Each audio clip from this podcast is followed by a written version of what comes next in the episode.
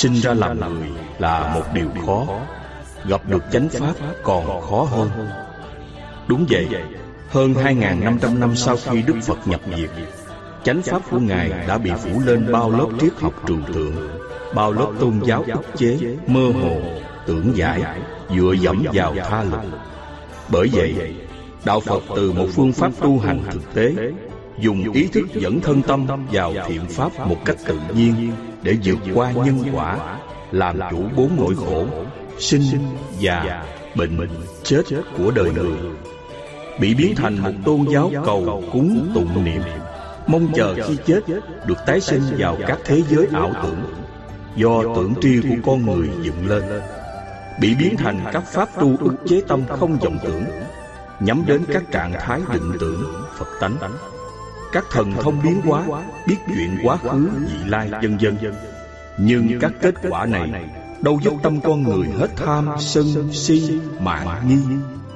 Cho nên tu mãi Mà vẫn không thể nào làm chủ được sự sống chết Không thể chấm dứt tái sanh luân hồi. Mai mái thai cho nhân loại. Khi giờ đây Chánh pháp của Phật một lần nữa Được trùng tuyên Sống dậy trở lại. Như những gì nó vốn có Đạo Phật được dựng lại Với một phương pháp tu tập rõ ràng Cụ thể, tỉ mỉ Có lớp lan từ thấp đến cao Qua những bài giảng Qua những cuốn sách Của Đức Trưởng Lão Thích Thông Lạc.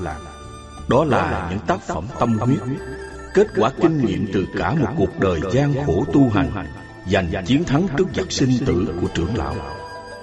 Sau khi Đức trưởng lão Thích Thông Lạc nhập diệt Tu viện chân như biên soạn tập sách nhỏ này Tập hợp bốn cuốn sách mỏng từ những tác phẩm của Thầy. Một, Pháp tu của Phật, Từ tứ chánh cần đến tứ niệm xứ. Chỉ rõ cách thức tu tập của Đạo Phật Được sinh ra từ kinh nghiệm tu hành, Giải thoát của chính Đức Phật. Đó là một phương pháp do Ngài tự mình tìm ra, hoàn toàn khác biệt với cách thức tu hành của các tôn giáo khác. Nếu quý Phật tử và bạn đọc muốn tìm hiểu toàn bộ quá trình tu hành của Đức Phật, từ lúc xuất gia đi tìm đạo cho đến khi chứng quả vô lậu giải thoát, xin mời tìm đọc cuốn sách Phật giáo có đường lối riêng biệt của Đức Trưởng Lão Thích Thông Lạc. 2. Thời khóa tu tập trong thời Đức Phật. Phân tích thời khóa biểu tu tập mà Đức Phật chế ra cho chúng tỳ kheo tăng và tỳ kheo ni. Từ đó chỉ ra pháp hành của đạo Phật là xả tâm khỏi các chướng ngại pháp. ba Trau dồi Tứ vô lượng tâm Pháp hành cụ thể để tu tập tăng trưởng bốn tâm vô lượng Từ bi, hỷ, xả Mà Đức trưởng lão thường nhắc đến bốn tâm này bằng một cụm từ thuần việt là yêu thương và tha thứ. Bốn niệm Phật. Tứ bất ngoại tịnh. Phương pháp tu tập niệm Phật, niệm pháp, niệm tăng, niệm giới theo đúng kinh sách nguyên thủy để đạt đến sự giải thoát hoàn toàn như Phật, như Pháp, như chúng thánh tăng và như giới luật. Mong rằng tập sách nhỏ này giúp cho quý Phật tử và bạn đọc nhìn nhận ra một Phật Pháp chân chánh từ đó áp dụng vào đời sống và sự tu hành của bản thân để vượt thoát được mọi sự khổ đau mà nhân quả đang dây quanh quý bạn. Kính ghi, tu viện chân nhân Pháp tu của Phật, từ tứ chánh cần đến tứ niệm xứ. Pháp tu của Phật Sau khi chứng đạt hai loại định, Không vô biên xứ tưởng Và phi tưởng, phi phi tưởng xứ, Tiếp đó thực hành sáu năm khổ hạnh tối đa Đức Phật nhận thấy không có sự giải thoát. Nhìn lại tâm mình Đức Phật thấy tâm tham, sân, si, mạng, nghi Vẫn còn nguyên. Và Ngài không thể làm chủ được bốn nỗi khổ Sinh, già, bệnh, chết. Đức Phật tư duy suy nghĩ Các phương pháp tu tập như vậy của ngoại đạo Không thể đem đến kết quả giải thoát. Bởi chúng đều ức chế thân tâm và còn tạo ra sự đau khổ nhiều hơn. Vì vậy, Đức Phật ném bỏ tất cả dưới cội cây bồ đề bên dòng sông Ni Liên. Đức Phật nhớ lại phương pháp ly dục, ly ác pháp, nhập sơ thiền.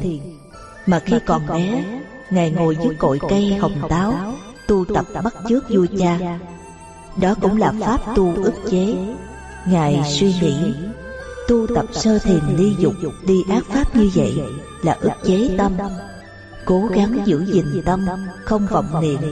Thì làm sao ly dục ly ác pháp được Tự đặt ra câu hỏi Rồi Ngài lại tiếp tục tư duy suy nghĩ. Dục là lòng ham muốn của mình Mà lòng còn ham muốn là còn đau khổ. Cho nên phải dứt trừ lòng ham muốn. Nhưng dứt trừ lòng ham muốn bằng cách nào Câu hỏi được đặt ra Nhưng câu trả lời chưa có. Nên Ngài lại tiếp tục tư duy. Trong tâm ta thường hay bị chướng ngại do các ác pháp bên ngoài tác động vào làm cho nó khổ đau. những đối tượng bên ngoài phần đông là ác pháp. nên khi chúng tác động vào thân hay tâm là chúng ta thấy bất an liền. như vậy mục đích ly dục ly ác pháp còn có nghĩa là ngăn ngừa lòng dục bên trong, tức là không cho khởi lên lòng ham muốn. Nếu có khởi lên lòng ham muốn, Thì phải quán xét tư duy, Diệt nó ngay liền. Như vậy, Chúng ta mới có pháp tu tập ly dục, Ly ác pháp. Chứ chỉ nói suông, Ly dục, ly ác pháp, Thì đâu có pháp hành. Thì biết tu tập ly dục, ly ác pháp như thế nào? Bởi vậy Khi Đức Phật ngồi dưới cội cây Bồ Đề tư duy về các vị thầy ngoại đạo dạy tu tập sơ thiền. Họ đều nói ly dục, ly ác pháp. Nhưng kỳ thực là không có pháp ly dục ly ác pháp, mà chỉ có pháp ức chế ý thức, khiến cho ý thức không còn niệm khởi. Vì thế, tâm tham, sân, si, mạng, nghi không bao giờ ly và diệt nó được. Cho nên không bao giờ tu tập được chứng đạo, làm chủ được sinh, già, bệnh, chết. Nếu quý vị nghiên cứu kỹ, thì sẽ thấy giáo pháp của Phật dạy, ly dục, ly ác pháp, có pháp môn tu tập hẳn hoi. Giới, định, tuệ là phương hướng xác định đường lối tu tập theo Phật giáo, từ thấp đến cao. Nếu ai chưa tu giới mà tu định là tu sai pháp của Phật. Nếu ai chưa nhập được định mà bảo mình có trí tuệ là người này lừa đảo người khác. Căn cứ vào giới, định, tuệ mà chúng ta biết được người tu đúng hay tu sai pháp Phật, biết được người tu theo pháp Phật hay tu theo pháp ngoại đạo. Đó là chúng ta chỉ căn cứ vào giới, định, tuệ mà còn biết sai đúng như vậy Huống là chúng ta căn cứ vào bát chánh đạo Thì pháp môn ngoại đạo không thể lừa Phật tử được. Trước giờ thị tịch Đức Phật chỉ di chúc. Các thầy tỳ kheo Sau khi ta tịch Hãy lấy giới luật của ta làm thầy. Đừng lấy ai làm thầy. May mắn thay cho đời sau. Nhờ có lời dạy của Đức Phật như vậy mà quý Phật tử còn có duyên trở về với chánh pháp giải thoát. Trở lại với Đức Phật, lúc này Ngài đang âm thầm lặng lẽ một hình một bóng tu hành dưới cội cây Bồ Đề. Mỗi lần muốn ly dục ly ác pháp thì Đức Phật lại tư duy cách thức tu tập như thế nào để không ức chế ý thức giống ngoại đạo Do tư duy suy nghĩ như vậy Nên Ngài tự nghĩ ra Pháp tu tập xả tâm Ngăn ác và diệt ác Pháp Sinh thiện và tăng trưởng thiện Pháp. Từ đó Đức Phật nỗ lực tu tập hàng ngày Không biến trễ Dùng tri kiến quán xét vào tâm của mình Rất tỉnh táo Từng phút, từng giây Tác ý để ngăn và diệt lòng ham muốn. Nhờ chế ra pháp tu hành như vậy Mà lòng ham muốn càng lúc càng giảm Càng lìa ra. Cuối cùng tâm dục lần lượt bị diệt mất. Về ác pháp cũng tu tập như vậy. Mỗi khi có ác pháp nào tác động vào thân tâm Thì Đức Phật liền quán xét tư duy Ngăn chặn và diệt ác pháp đó ngay liền.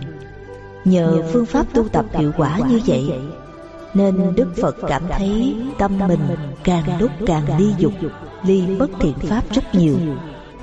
Cứ như vậy Ngài tiếp tục tu hành cho đến khi tâm rất tự nhiên Trở nên bất động, thanh thản, an lạc và vô sự. Do kết quả này và cộng với sự siêng năng cần mẫn tu tập Nên Ngài đặt tên phương pháp tu tập này là Tứ Chánh Cần. Tức là bốn pháp chân chánh cần phải tu tập hàng ngày. Pháp môn này được sinh ra từ Đức Phật. Cho nên người nào tu thiền theo Phật giáo Muốn ly dục, ly ác pháp Đều phải tu tập tứ chánh cần. Kính ghi tu viện chân như Tứ chánh cần. Như chúng ta đã biết khi Đức Phật đến cội cây Bồ Đề tu tập với pháp môn đầu tiên là Pháp Sơ Thiền của ngoại đạo. Ngồi dưới cội Bồ Đề Ngài nhớ lại lúc còn bé Ngồi dưới cây hồng táo tu tập ly dục, ly ác pháp, nhập sơ thiền Cũng với mục đích tu tập nhập sơ thiền như ngoại đạo. Nhưng Đức Phật không tu tập hành pháp theo lối ly dục, ly ác pháp, ức chế tâm của họ, mà hành theo pháp do sáng kiến xả tâm ly dục, ly ác pháp của mình. Biến pháp hành này thành những hành động ngăn ác, diệt ác pháp, sinh thiện, tăng trưởng thiện pháp.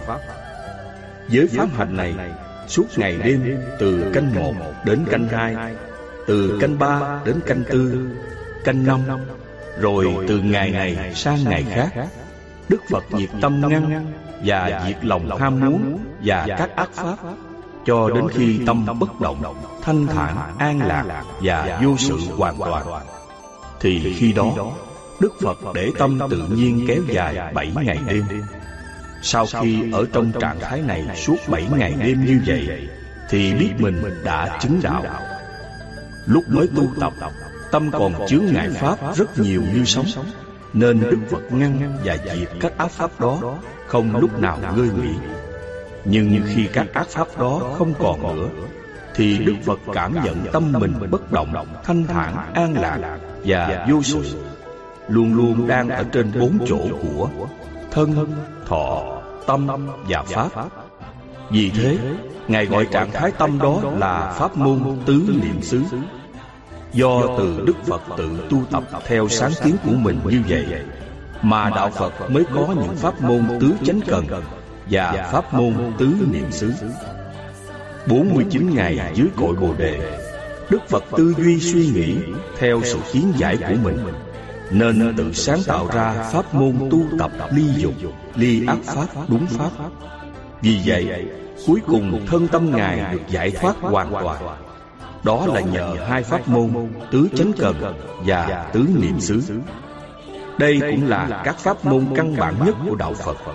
Mà đầu tiên chúng ta tu tập thường nghe nói đến. Tất cả ngoại đạo không làm sao có được hai pháp môn này. Chỉ có Đạo Phật mới có hai pháp môn này là do Đức Phật tự tu mà tìm ra. Trở lại vấn đề tu tập của Đức Phật. Khi tu tập đến đây Ngài thấy giai đoạn tu tập sơ thiền đầu tiên theo kinh nghiệm bản thân của mình thì không giống ngoại đạo chút nào cả. Nên Đức Phật liền đặt cho pháp hành này cái tên Tứ Chánh Cần. Tứ Chánh Cần là bốn điều cần phải siêng năng tu hành hàng ngày Không nên biến trễ. Bốn điều cần nên tu tập này như sau. Một, ngăn các ác pháp. Hai, diệt các ác pháp. Ba, sinh các thiện pháp. Bốn, Tăng trưởng các thiện pháp. Một cái tên mà xác định được sự tu tập sơ thiền của Phật giáo. Vì vậy, Đức Phật còn gọi pháp môn tứ chánh cần này. Với một cái tên rất gần thiền định Định. tư cụ Tức là phương pháp tu tập sơ thiền. Còn trong bát chánh đạo Tứ chánh cần là lớp thứ sáu Lớp chánh tinh tấn. Như vậy, muốn tu tập sơ thiền thì không phải trên pháp sơ thiền mà tu tập mà phải tu tập trên pháp môn tứ chánh cần, rồi đến tứ niệm xứ. Sự tu tập như vậy khác hẳn với ngoại đạo, vì ngoại đạo không bao giờ có phương pháp tu tập thiền định theo kiểu này. Đến đây quý vị đã thấy rõ, Từ sơ thiền của ngoại đạo đã trở thành tứ chánh cần của Phật giáo. Phật giáo đã làm đảo lộn tất cả pháp môn tu hành của ngoại đạo, Làm cho chúng điên đầu khi tu tập theo giáo pháp của Đức Phật, Thì quý vị nên nhớ Phải tu tập tứ chánh cần. Đó là những pháp đầu tiên đánh vào cơ quan đầu não của dạng sinh tử luân hồi. Cho nên, những đòn đánh ngăn ác, Diệt ác pháp như sấm sét, Như vũ bão, Thì mới mong ngăn và diệt ác pháp được. Khi tu tập, phải đem hết ý chí dũng mạnh kiên cường, gan dạ đánh đòn nào phải chính xác và đầy đủ sức mạnh thì mới mong ngăn và diệt được ác pháp. Chớ tu tập xìu xìu cho lấy có thì không bao giờ quét sạch hôn trầm hủy miên vô ký và ngoan không. quý vị tu tập thì phải thật tu tu cho đúng pháp phải đi kinh hành nhiều. tu mà ngồi nhiều thì sinh ra lười biếng. Tu hành như vậy chẳng đi đến đâu cả. Chỉ phí công sức và mất thời giờ vô ích Trong tứ chánh cần gồm có bốn pháp tu tập. Một, chánh niệm tỉnh giác định. Hai, định vô lậu. Ba, định sáng suốt. Bốn, định niệm hơi thở. Những loại định này đều tu tập trên bốn chỗ. Thân, thọ, tâm và pháp Tức là tứ niệm xứ. vì thế, người mới vào tu đều phải bắt đầu tu tập bốn loại định này. Nếu ai không tu tập bốn loại định này mà tu tập pháp nào khác, là tu tập sai pháp tứ chánh cần, là tu theo ngoại đạo. Tứ chánh cần của Phật là pháp môn ngăn ác, diệt ác pháp tuyệt vời. Nếu không có pháp môn này, thì mọi người tu tập đều bị ức chế ý thức. Vậy ác pháp cần phải ngăn và diệt là gì? Ác pháp tức là tà niệm Nó có hai phần một, tà niệm thuộc về tâm. Có nghĩa là tâm ham muốn, lo lắng, sợ hãi, buồn rầu, giận hờn, ghen tức, căm thù, thương nhớ, phiền não, vân vân. Hai, tà niệm thuộc về thân. Có nghĩa là thân bị bệnh khổ Đau nhức chỗ này Đau nhức chỗ kia Ngứa ngáy Chóng mặt Đau lưng Đi đứng không vững vàng Mỏi mệt Hôn trầm Vân vân. Những tà niệm này thường xảy ra trong thân tâm Thân thọ tâm pháp của chúng ta Khiến cho cuộc sống của chúng ta bất an. Vì thế chúng ta phải ngăn và diệt chúng Để luôn sống và tăng trưởng trong thiện pháp. sinh thiện tăng trưởng thiện pháp. câu này không có nghĩa dạy chúng ta đi làm việc từ thiện đi làm phước giúp người bất hạnh trong xã hội mà dạy chúng ta nên sống không làm khổ mình khổ người và khổ tất cả chúng sinh. Vậy sống không làm khổ mình khổ người và khổ tất cả chúng sinh thì phải sống như thế nào? Như trong pháp môn tứ chánh cần phật dạy sinh thiện tăng trưởng thiện pháp. Thiện pháp ở đây có nghĩa là tâm bất động, thanh thản, an lạc và vô sự, chứ không có nghĩa thiện đơn thuần. Hằng ngày giữ gìn và bảo vệ tâm bất động thì đó là những điều toàn thiện, rất thiện. Thiện đó mới thật sự là thiện. Thiện không làm khổ mình, khổ người và khổ tất cả chúng sinh. Bởi pháp thiện tâm bất động là thiện cứu cánh. Nó là chân lý của Phật giáo nếu ai từng sống với nó là người chứng đạo Cho nên chứng đạo của đạo Phật Là chứng đạo một cách dễ dàng không có khó khăn mệt nhọc chút nào cả. Tứ niệm xứ. Khi tu tập tứ chánh cần thuần thục Thì không còn ác pháp tới lui nữa. Đức Phật cảm nhận thân tâm mình, Tham sân si, Giảm bớt thấy rất rõ ràng. Đồng thời trạng thái tâm bất động, Thanh thản, an lạc và vô sự rõ ràng hơn. Và mỗi ngày, đức phật càng tăng thời gian kéo dài thêm trạng thái đó lúc bấy giờ, đức phật thấy tâm mình rất lạ lùng, là luôn luôn cảm nhận toàn thân tâm của mình trong hơi thở ra và hơi thở vào. Từ canh này sang canh khác, không có một niệm nào xen vào, không một ác pháp nào khởi ra được. Nhất là các ác pháp bên ngoài không tác động vào được thân tâm. Do trạng thái này Đức Phật không còn phải ngăn diệt dục và ác pháp như trong pháp môn tu tập tứ chánh cần. Khi tu tập pháp môn tứ chánh cần thì niệm dục và ác pháp khởi liên tục. Còn bây giờ thì khác xa.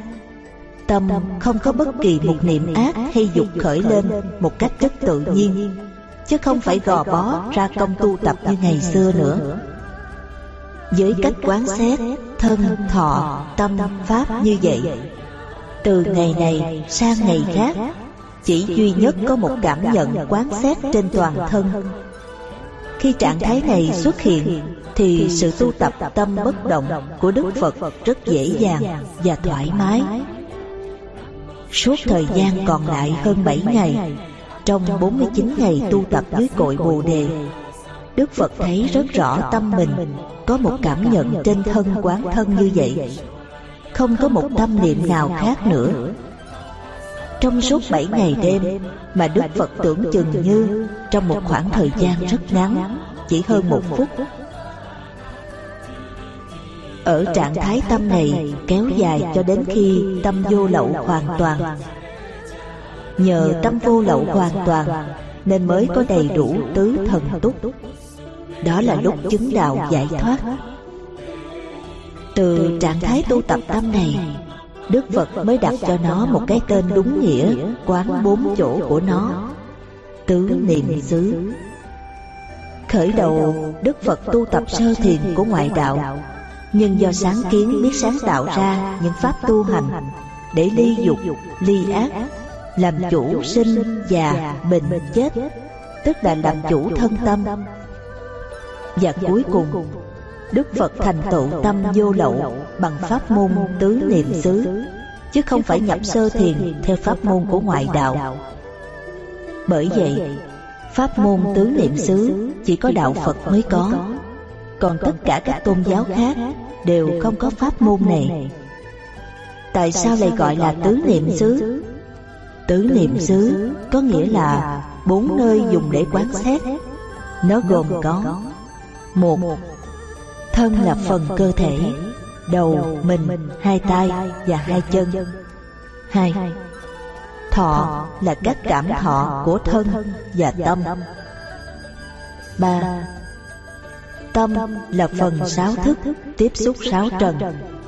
Bốn Pháp là thân, thọ, tâm và sáu trần đang xung quanh chúng ta trong bốn nơi này Chỉ cần quán xét một nơi Là quán xét tất cả bốn nơi. Cho nên mới gọi là Tứ niệm xứ. Trên tứ niệm xứ Có ba giai đoạn tu tập.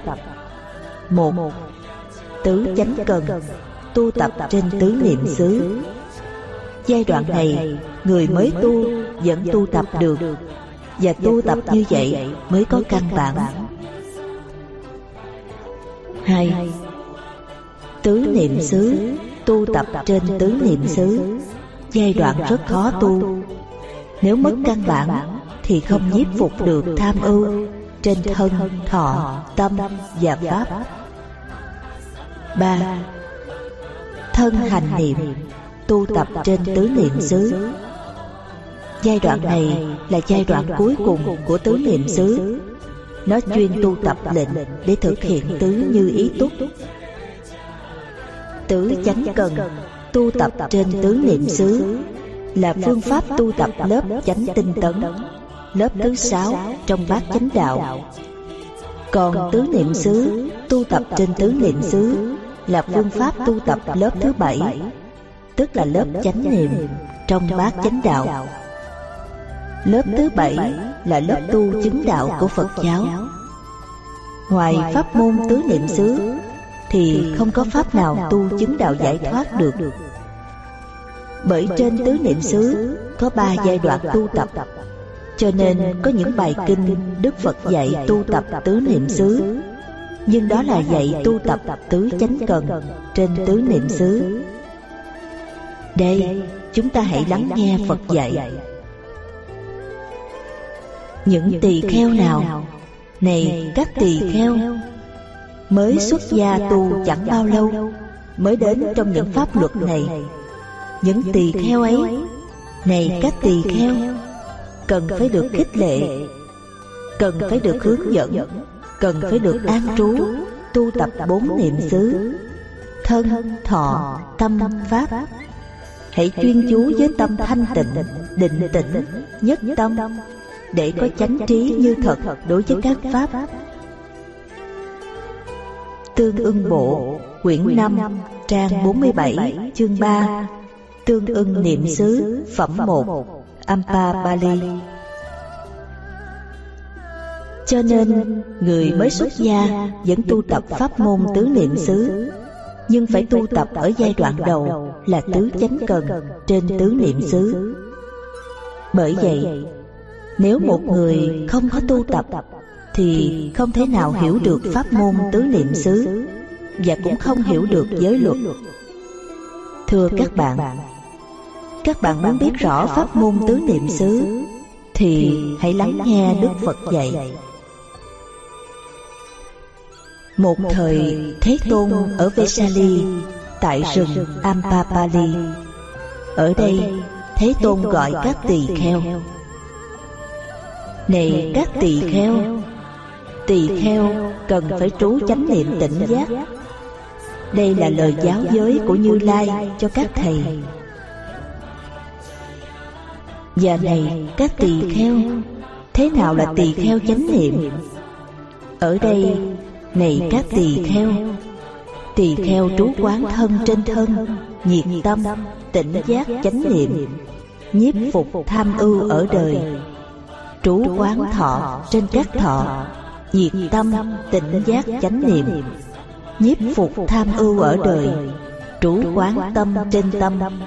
Nhiệt tâm, tỉnh giác chánh niệm. Nhiếp phục tham ưu ở đời, trú quán pháp trên các pháp. Nhiệt tâm, tỉnh giác chánh niệm, nhiếp phục tham ưu ở đời. Như vậy, này các tỳ kheo là tỳ kheo chánh niệm trung bộ một kinh niệm xứ. Đoạn kinh trên đây dạy chúng ta cách thức chánh niệm tức là học lớp chánh niệm. vậy chánh niệm là gì?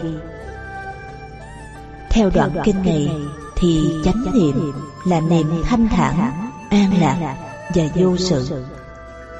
niệm thanh thản an lạc và vô sự hiện tiền trên bốn chỗ. thân thọ tâm pháp thì tà niệm không bao giờ xen vào được. nếu tà niệm xen vào được thì tức khắc phải nhiếp phục. không được để chúng tác động vào thân thọ tâm và pháp. như đã nói ở phần tứ chánh cần tà niệm là các niệm dục và ác pháp trên thân tâm. nhưng sang giai đoạn tu tập tứ niệm xứ thân tâm chỉ còn các tà niệm vi tế chứ không còn các tà niệm thô như lúc mới tu tập ngăn ác diệt ác pháp. vậy còn trên thân quán thân là như thế nào? trên thân quán thân có nghĩa là dùng mắt nhìn thấy tai lắng nghe thân cảm nhận xúc chạm và ý thức quan sát ngay trên thân. nếu thân có đau nhức chỗ nào liền biết ngay. thân đi biết thân đi. thân ngồi biết thân ngồi thân nằm biết thân nằm, thân đứng biết thân đứng vân vân tuy nói trên thân quán thân, nhưng thật sự là đang quán bốn chỗ, thân, thọ, tâm và pháp. Vì biết thân là biết thọ biết thọ là biết tâm biết tâm là biết pháp biết pháp là biết thân. Cho nên, trên tứ niệm xứ, biết chỗ này thì liền biết chỗ khác. Bốn chỗ này như một khối, tuy nói bốn, nhưng mà một. Quán thân trên thân, tức là tâm tỉnh thức trên thân. Nên thân xảy ra một điều gì, dù lớn lao hay nhỏ nhặt, tâm đều biết rất rõ. Cho nên nói, trên thân quán thân, chứ kỳ thực là quán tâm bất động nếu tâm bất động suốt bảy ngày đêm là tu tập chứng đạo. còn ngược lại trong bảy ngày đêm tâm thường bị hôn trầm thùy miên vô ký và loạn tưởng thì nên dùng pháp ngăn ác diệt ác để mà diệt các ác pháp này. bởi vậy pháp môn tứ niệm xứ là một pháp môn tu tập để chứng đạo pháp môn này rất quan trọng. Nếu ai không tu tập nó thì không bao giờ chứng đạo. cho nên chúng ta cần phải thông suốt đường lối tu tập như thế nào đúng và như thế nào sai.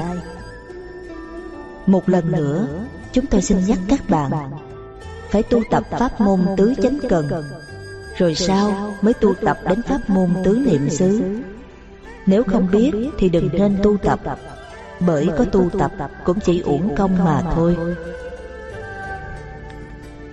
các bạn đừng nghe nói pháp môn tứ niệm xứ mà ham tu cao. pháp môn này dành cho những bậc giới luật nghiêm túc dành cho những bậc tâm đã bất động trước các ác pháp và các cảm thọ. chứ không phải pháp môn này bất cứ ai muốn tu tập là đều tu tập được. nếu các bạn tu tập mà không biết khả năng trình độ của mình thì đó là tu tập sai pháp. xin quý vị cần lưu tâm.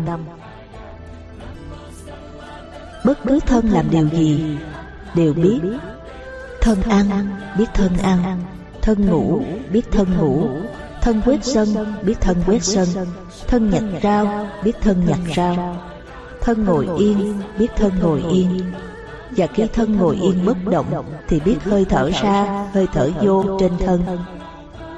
Tất cả hành động đều được xem là trên thân quán thân. Dù quán hơi thở ra, hơi thở vô, cũng chính là trên thân quán thân. Trên thân quán thân được như vậy là phải có sức tỉnh thức. Đây, chúng ta hãy nghe đức phật dạy cách thức tu tập tỉnh thức và này, các tỳ kheo, thế nào là tỳ kheo tỉnh giác? Ở đây, này các tỳ kheo tỳ kheo tỉnh giác khi đi tới, đi lui. Tỉnh giác khi ngó tới, ngó lui. Tỉnh giác khi co tay, duỗi tay. Tỉnh giác khi mang áo sang sanghati tăng già lê. Mang bát, mang y. Tỉnh giác khi ăn, uống, khi nhai, nếm tỉnh giác khi đại tiện tiểu tiện. tỉnh giác khi đi đứng khi ngồi nằm khi thức khi nói khi im lặng đều tỉnh giác. này các tỳ kheo như vậy tỳ kheo sống tỉnh giác. trung bộ một kinh niệm xứ. đoạn kinh trên đây đã xác định sự tỉnh giác trên thân hành của chúng ta vậy, thân hành của chúng ta là gì? Thân hành của mỗi người được chia ra làm hai phần. Một, thân hành nội, hơi thở. Hai, thân hành ngoại, tất cả mọi sự hoạt động của thân. Thân hành hoạt động gồm có ba nơi. Một, thân. Hai, miệng.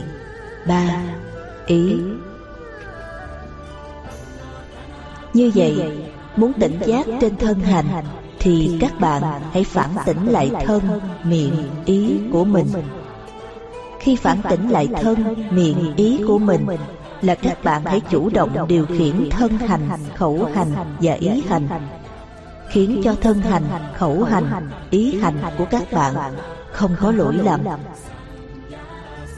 thân hành khẩu hành ý hành của các bạn không có lỗi lầm tức là chánh niệm. còn có lỗi lầm là có tà niệm. Bài kinh này Đức Phật dạy chúng ta phải phản tỉnh lại thân hành, khẩu hành và ý hành. Nói chung là dạy chú ý tất cả các hành động của thân. Đó là tỉnh giác. Nhưng nếu nghe như vậy, rồi các bạn tu tập chỉ lo chú ý tập trung trên thân hành một cách ức chế tâm cho hết niệm khởi, thì đó là một điều tu sai lệch pháp hết sức. Đó là các bạn đã hiểu sai. Biến pháp xả tâm của phật thành pháp ức chế. Đức phật rất sợ chúng ta tu tập tứ niệm xứ lầm lạc thì tai hại không lường được về hậu quả bởi vì pháp môn tứ niệm xứ là một pháp môn độc nhất để đưa con người có đủ năng lực làm chủ nhân quả tức là làm chủ mọi sự hoạt động của chúng ta hàng ngày. tức là như lời đức phật dạy ở đoạn kinh trên. tỳ kheo phải sống an trú chánh niệm tỉnh giác. cho nên chúng ta hãy hiểu cho rõ ràng để biết cách sống an trú chánh niệm tỉnh giác mà không sai lầm trên pháp môn tứ niệm xứ. Đây, xin các bạn hãy lắng nghe đức phật dạy tiếp. Vậy này các tỳ kheo, các thầy phải gội sạch hai pháp cơ bản về các thiện pháp. Và thế nào là hai pháp cơ bản về các thiện pháp? Chính là giới khéo thanh tịnh và tri kiến chánh trực.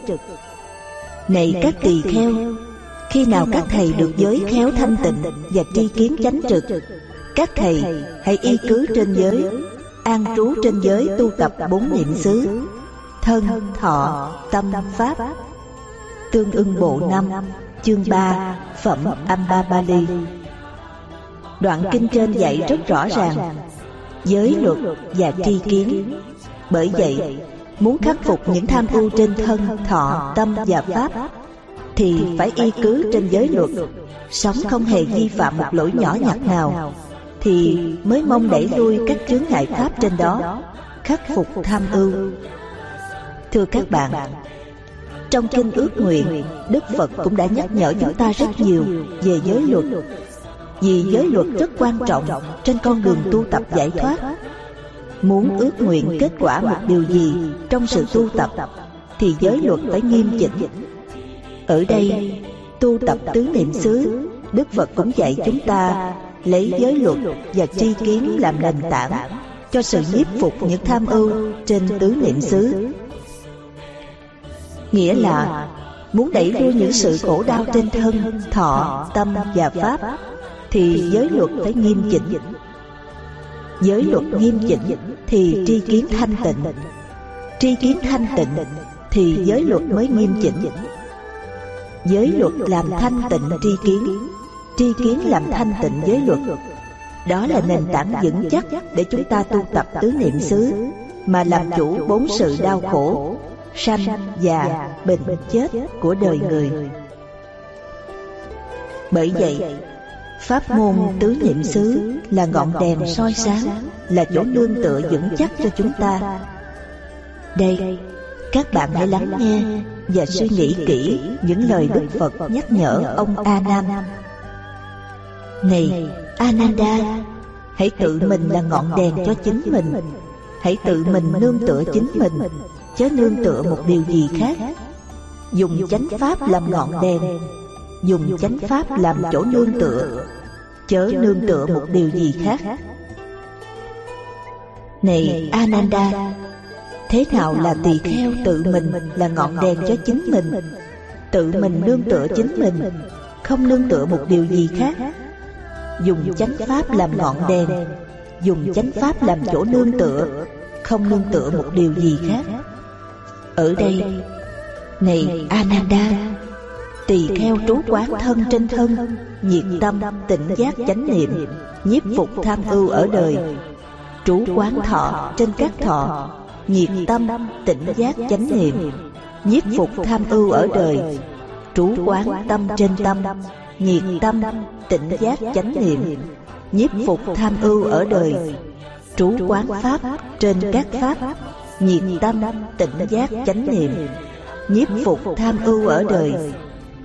Như vậy, này ananda, tỳ kheo tự mình là ngọn đèn cho chính mình, tự mình nương tựa chính mình, không nương tựa một điều gì khác. Dùng chánh pháp làm ngọn đèn, dùng chánh pháp làm chỗ nương tựa không nương tựa một điều gì khác. Trường bộ một kinh đại bác niết bàn. Các bạn có nghe chăng? tứ niệm xứ là ngọn đèn chánh pháp là chỗ nương tựa vững chắc cho các bạn. như vậy tứ niệm xứ đúng là một pháp môn rất quý báu. nên đức phật lặp đi lặp lại nhiều lần để chúng ta đừng quên pháp môn này. ở đoạn kinh trên đức phật dạy chúng ta hai điều. Một lấy mình làm ngọn đèn làm chỗ nương tựa vững chắc. Là ý muốn dạy điều gì đây? Xin thưa cùng các bạn Tự mình là ngọn đèn cho chính mình. Tự mình nương tựa chính mình Không nương tựa một điều gì khác. Để thấu rõ và xác định ý nghĩa của câu này. Chúng tôi xin lặp lại. Tự mình là ngọn đèn cho chính mình Tự mình nương tựa chính mình. Đó là tri kiến của chúng ta đấy các bạn ạ. À. Hai Dùng chánh pháp làm ngọn đèn soi sáng. Dùng chánh pháp làm chỗ nương tựa. Không nương tựa một điều gì khác. Là ý Phật muốn dạy pháp môn gì đây? Xin thưa cùng các bạn Đó là giới đức, giới hạnh, giới hành Và pháp môn tứ niệm xứ. Đọc đến những đoạn kinh trên đây Chắc các bạn đã thấu hiểu Và phân biệt chánh pháp của Phật là pháp nào Còn tà pháp của ngoại đạo là pháp nào? Nếu không có những lời xác định chánh pháp của Phật Thì đứng trước rừng kinh sách hiện giờ. Các bạn dễ rơi vào kiến giải tưởng của ngoại đạo. Như chúng tôi đã nói ở đoạn trước Nếu một người không có tu tập thì không thể nào hiểu được pháp môn tứ niệm xứ và cũng không hiểu được giới luật. Bởi vì trong khi trên tứ niệm xứ có ba giai đoạn tu tập, thì giới đức, giới hạnh và giới hành cũng là ba hành động đạo đức hàng ngày để tu tập giới luật. Thực hiện giới luật là phải luôn luôn thực hiện với tri kiến, cho nên kinh dạy. Giới luật ở đâu là tri kiến ở đó tri kiến ở đâu là giới luật ở đó. Giới luật làm thanh tịnh tri kiến. Tri kiến làm thanh tịnh giới luật. Nếu người tu sĩ và người cư sĩ không thực hiện giới luật nghiêm chỉnh, còn vi phạm những lỗi nhỏ nhặt, không thấy xấu hổ và sợ hãi, thì tu tứ niệm xứ chẳng bao giờ có kết quả rốt ráo. Chỉ hoài công vô ích mà thôi, uổng phí một đời tu. Ngoại đạo không bao giờ có pháp môn tứ niệm xứ. Cho nên ngoại đạo không có ai tu chứng đạo giải thoát. Nhờ có pháp môn tứ niệm xứ Nên ngoại đạo không thể lừa dối Phật tử. Lấy pháp môn của mình cho là pháp môn của Phật được. Tóm lại Khi tu hành theo Phật giáo Thì không nên tu tập bất cứ một pháp môn nào khác Mà chỉ nên tu tập tri kiến, giới luật và tứ niệm xứ. Trước khi nhập diệt, Đức Phật đã di chúc. Sau khi ta nhập diệt, các vị tỳ kheo hãy lấy giới luật và giáo pháp của ta mà làm thầy.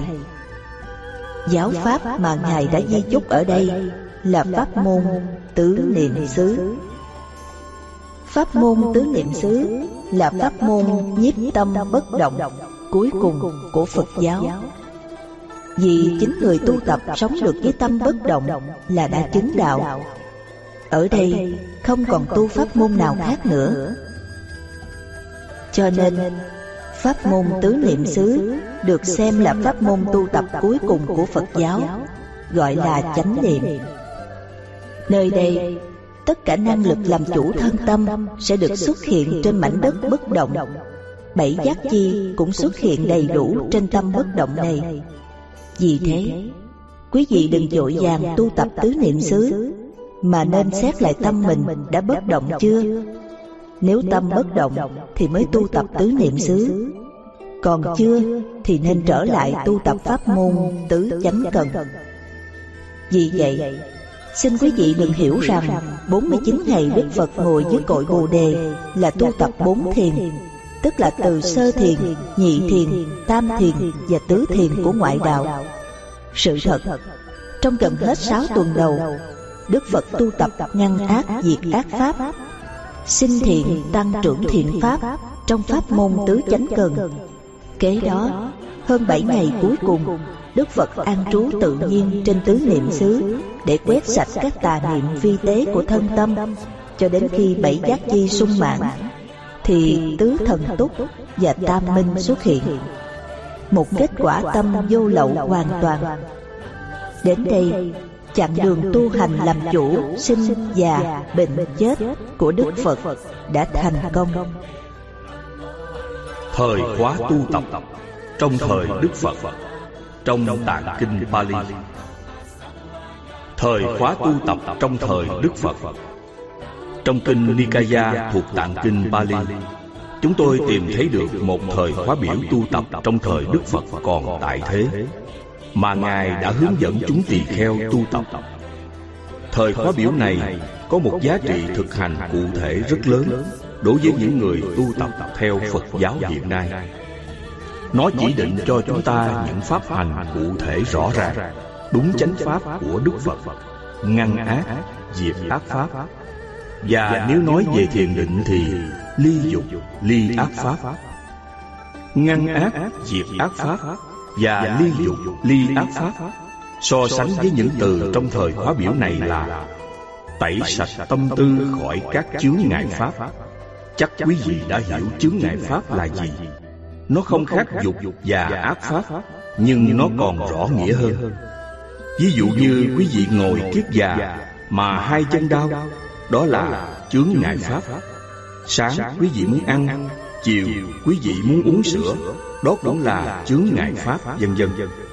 Xưa Đức Phật đã thành lập thời khóa biểu này cho chúng tỳ kheo tăng cũng như tỳ kheo ni tu tập. Chúng tôi sẽ thấy không có lỗi thời mà còn rất phù hợp vào thời đại của chúng ta. Lúc mọi người đang hướng tâm về thiền định. Thiền định theo trong thời khóa biểu này là thiền định xả tâm. Còn tất cả các loại thiền định của quý vị đang tu tập là thiền định ức chế tâm. Đó là thiền tưởng, thiền của ngoại đạo mà xưa kia Đức Phật đã sáu năm khổ hạnh tu tập không kết quả giải thoát. May mắn thay, thời khóa biểu của Đức Phật ngày xưa còn lưu lại là một bằng chứng chứng minh hùng hồn cụ thể xác định được pháp môn và sự tu tập của Phật giáo chân thật mà không thể có một giáo pháp ngoại đạo nào mạo nhận của Phật giáo được. Chúng tôi biên soạn thời khóa biểu này ra để quý vị thẩm xét lại con đường tu của mình có đúng là của đạo Phật hay không. Đúng thì quý vị mới gọi là tu theo Phật giáo. Bằng không thì quý vị đừng mượn danh Phật giáo mà biến nó thành một tôn giáo lừa đảo thì thật là đau lòng. Theo thời khóa biểu này, quyền tu hay không là ở quý vị. Còn riêng chúng tôi biên soạn ra đây để xét thấy cái đúng, cái sai hiện giờ trong Phật giáo. Cái tu được, cái tu không được, cái đạo đức, cái phi đạo đức, cái không mê tín, cái mê tín, cái không trừu tượng, cái trừu tượng, cái không lừa đảo, cái lừa đảo vân vân để quý vị suy ngẫm. Cuối cùng, chúng tôi xin dừng lại nơi đây. Hẹn gặp lại quý vị ở những tập sau, những lời gốc Phật dạy, để chúng ta sẽ lần lượt vén lên những lớp bụi mù của Bà La Môn giáo và những kiến giải của các nhà học giả xưa và nay đang phủ mờ Phật giáo. Kính ghi Thích Thích Thông Lạc, tu viện chân như, ngày 15 tháng 2 năm 2000. Lời Phật dạy Người tu sĩ có chín điều cần tu tập hàng ngày một phải đầy đủ oai nghi chánh hạnh. Hai Sợ hãi trong các lỗi nhỏ nhặt. Ba Chấp nhận giữ gìn giới luật. Bốn Giữ gìn mắt, tai, mũi, miệng, thân, ý Không cho dính mắt sáu trần. Năm Ăn uống phải tiết độ Không nên ăn uống phi thời. Sáu Ban ngày khi đi kinh thành hay trong lúc ngồi Luôn luôn phải tẩy sạch tâm tư khỏi các chướng ngại pháp. 7. Ban đêm canh đầu Đi kinh thành hay trong lúc ngồi Luôn luôn phải tẩy sạch tâm tư khỏi các chướng ngại pháp. 8. Ban đêm canh giữa Phải nằm nghiêng, chánh niệm, tỉnh giác. Luôn luôn phải nghĩ đến thức dậy. 9. Ban đêm canh cuối Thức dậy đi kinh hành hay ngồi. Luôn luôn phải tẩy sạch tâm tư Khỏi các chướng ngại pháp. Phụ chú. Một phải đầy đủ oai nghi chánh hạnh Tức là đi, đứng, nằm, nằm, ngồi. Nói nín Thường phải quan sát Mỗi hành động thân, miệng, ý của mình Phải được ôn tồn, êm ái, nhẹ nhàng Khoan thai, từ tốn. Đó mới là oai nghi đúng chánh hạnh Trong nghĩa tỉnh thức chánh niệm của Đạo Phật. Hai Sợ hãi trong các lỗi nhỏ nhặt. Luôn luôn lưu ý đến những lỗi lầm nhỏ nhặt Mà hàng ngày chúng ta có thể vô tình làm lỗi Những lỗi nhỏ nhặt chúng ta vô tình xem thường Thì sự tu tập của chúng ta sẽ không có kết quả Ví dụ như khởi niệm muốn uống một ly sữa, một ly cà phê, một tô nước chè, hút một điếu thuốc lá vân vân. Đó là phạm vào những lỗi nhỏ nhặt.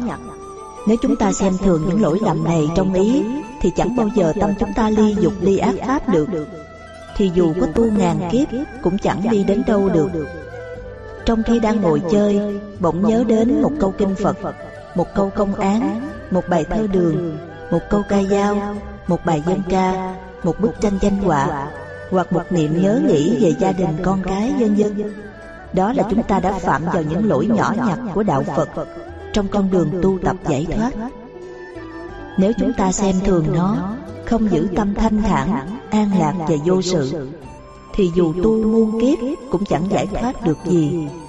Bởi lỗi lầm tuy nhỏ vì còn trong ý, nhưng nếu không thấy nó là một lỗi lầm lớn trong sự tu tập, thì dù chúng ta có tu muôn ngàn kiếp cũng chẳng đi đến đâu cả. Do vậy mà Đức Phật đã dạy Sợ hãi trong các lỗi nhỏ nhặt. Ba Chấp nhận giữ gìn giới luật Giới luật là pháp môn của Đức Phật dạy đạo đức làm người, làm thánh. Muốn giải thoát mà không sống đúng đạo đức làm người, làm thánh Thì giải thoát cái gì? Nói đạo đức tức là nói sự giải thoát cho mình, cho người. Nghĩa là người có đạo đức là người không làm khổ mình, khổ người. Giới luật của Phật dạy người tu hành giải thoát. Là dạy đạo đức chứ không dạy ngồi thiền Lại Phật tụng kinh, cúng bái, sám hối, làm phước, làm chuyện mê tín vân vân vì ngồi thiền, niệm Phật, tụng kinh, sám hối, làm chuyện mê tín, bố thí, nhân dân đều còn trong phước hữu lậu. Mà phước hữu lậu có thì còn làm khổ mình, khổ người. Dù phước hữu lậu giàu sang có tột đỉnh như thạch sùng, uy quyền thế lực như vua chúa, cũng vẫn còn làm khổ mình, khổ người. Chỉ có đạo Phật giới luật của Đức Phật thì mới không làm khổ mình, khổ người, không làm khổ mình, khổ người thì mới giải thoát. Do con đường tu tập của đạo Phật như vậy, nên giới luật chính là tri kiến giải thoát của người tu sĩ. Ngoài giới luật, người tu sĩ đi tìm tri kiến giải thoát thì không bao giờ có. Cho nên người tu sĩ đạo Phật chấp nhận giữ gìn giới luật, tức là tu tập tri kiến giải thoát. Trong kinh Trường Bộ, Đức Phật dạy, người có giới hạnh nhất định có trí tuệ, người có trí tuệ nhất định có giới hạnh. Vì thế, người tu sĩ có giải thoát nhất định có giới luật nghiêm chỉnh. Người tu sĩ có giới luật nghiêm chỉnh nhất định có giải thoát. Thiền định của đạo Phật là một thứ thiền định giải thoát vô lậu, định vô lậu. Chứ không phải thứ thiền định ngồi liêm diêm như con cốc, như gốc cây, cục đá. ức chế thân tâm như ai bẻ giò, bẻ cẳng, đầu căng thẳng như treo đá, khó khổ vô cùng, vân vân. Tập tu khổ sở mà chẳng được những gì, chỉ được ba tấc lưỡi lừa đảo người có sách vở mà thôi. Nhìn lại, chỉ phí uổng cuộc đời của mình, chẳng ích lợi gì cho mình, cho người.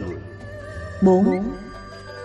Giữ gìn mắt, tai, mũi, miệng, thân và ý Không cho dính mắt sáu trần. Người tu sĩ đạo Phật muốn tu hành giải thoát Mà không phòng hộ mắt, tai, mũi, miệng, thân và ý Thì cũng như người quét nhà Muốn cho sạch sẽ mà không chịu đóng cửa Cứ để gió bụi tung vào nhà Thì có quét muôn đời cũng chẳng sạch được cho nên những điều phòng hộ mắt, tai, mũi, miệng, thân và ý của mình là một sự quan trọng hết sức cho đường tu tập theo Phật giáo. Những ai muốn tìm đường giải thoát của đạo Phật mà không biết phòng hộ sáu căn thì dù có tu muôn đời muôn kiếp cũng chẳng có kết quả gì. Muốn phòng hộ sáu căn, duy chỉ có một pháp môn độc nhất, đó là độc cư. Năm Ăn uống phải tiết lộ Không được ăn uống phi thời. Ăn là một trong ngũ dục lạc Sắc, danh, lợi, thực, thùy. Người tu sĩ đạo Phật Nếu ăn uống không tiết độ Và luôn luôn ăn uống phi thời Thì dù có tu ngàn kiếp Cũng chẳng tìm thấy sự giải thoát vì nguyên nhân sự đau khổ của con người là dục. Mà ăn uống phi thời là chạy theo dục. Chạy theo dục thì làm sao có giải thoát được? Đây là lời răng nhắc của Đức Phật. Ăn uống phải tiết độ, Không được ăn uống phi thời. Vì muốn giải thoát ly dục, ly ác pháp, Thì ăn uống phải đúng giới luật. Thừa tự pháp, chứ không thừa tự thực phẩm. Ăn uống đúng giới luật là không ăn uống phi thời Chỉ ngày một bữa Người tu sĩ nào ăn uống hai ba bữa Là kẻ ăn uống phi thời Là người thừa tự thực phẩm Chứ không phải thừa tự pháp Là kẻ thừa tự thực phẩm Chứ không phải là kẻ tu sĩ đạo Phật là trùng trong lông sư tử sẽ giết chết đạo Phật. Kẻ còn tham ăn, tham uống như người thế tục thì làm sao tìm sự giải thoát trong đạo Phật được? 6. Ban ngày đi kinh hành hay trong lúc ngồi, Luôn luôn phải tẩy sạch tâm tư khỏi các chướng ngại pháp. Ban ngày tu tập như trong lời dạy trên đây của Đức Phật. Dù đi kinh hành hay ngồi đều phải tu tập tẩy trừ dục và ác pháp. Vì dục và ác pháp làm cho tâm chúng ta chướng ngại, khổ đau theo thời khóa biểu này ứng dụng vào các pháp tứ niệm xứ tứ chánh cần và sống đúng giới luật thì tu tập mới có hiệu quả tẩy trừ các ác pháp. chứ không phải ngồi thiền ức chế tâm chẳng niệm thiền niệm ác hoặc niệm lục tự Phật A Di Đà, hoặc kháng công án tham thoại đầu mà tẩy sạch tâm tư khỏi chướng ngại pháp.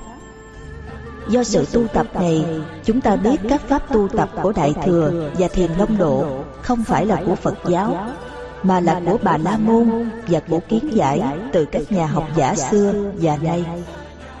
7.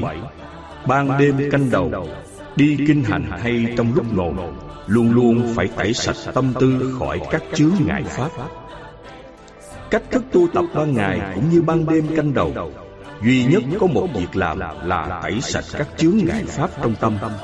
đó là một điều tu tập quan trọng của đạo phật. ngoài vấn đề ly dục ly ác pháp thì không có tu tập một pháp môn nào khác hơn. nếu tu tập pháp môn nào khác hơn ngoài giới định tuệ thì không phải là giáo pháp của Đức Phật. Không phải giáo pháp của Đức Phật thì không bao giờ làm chủ sanh, già, bệnh, chết và chấm dứt luân hồi được.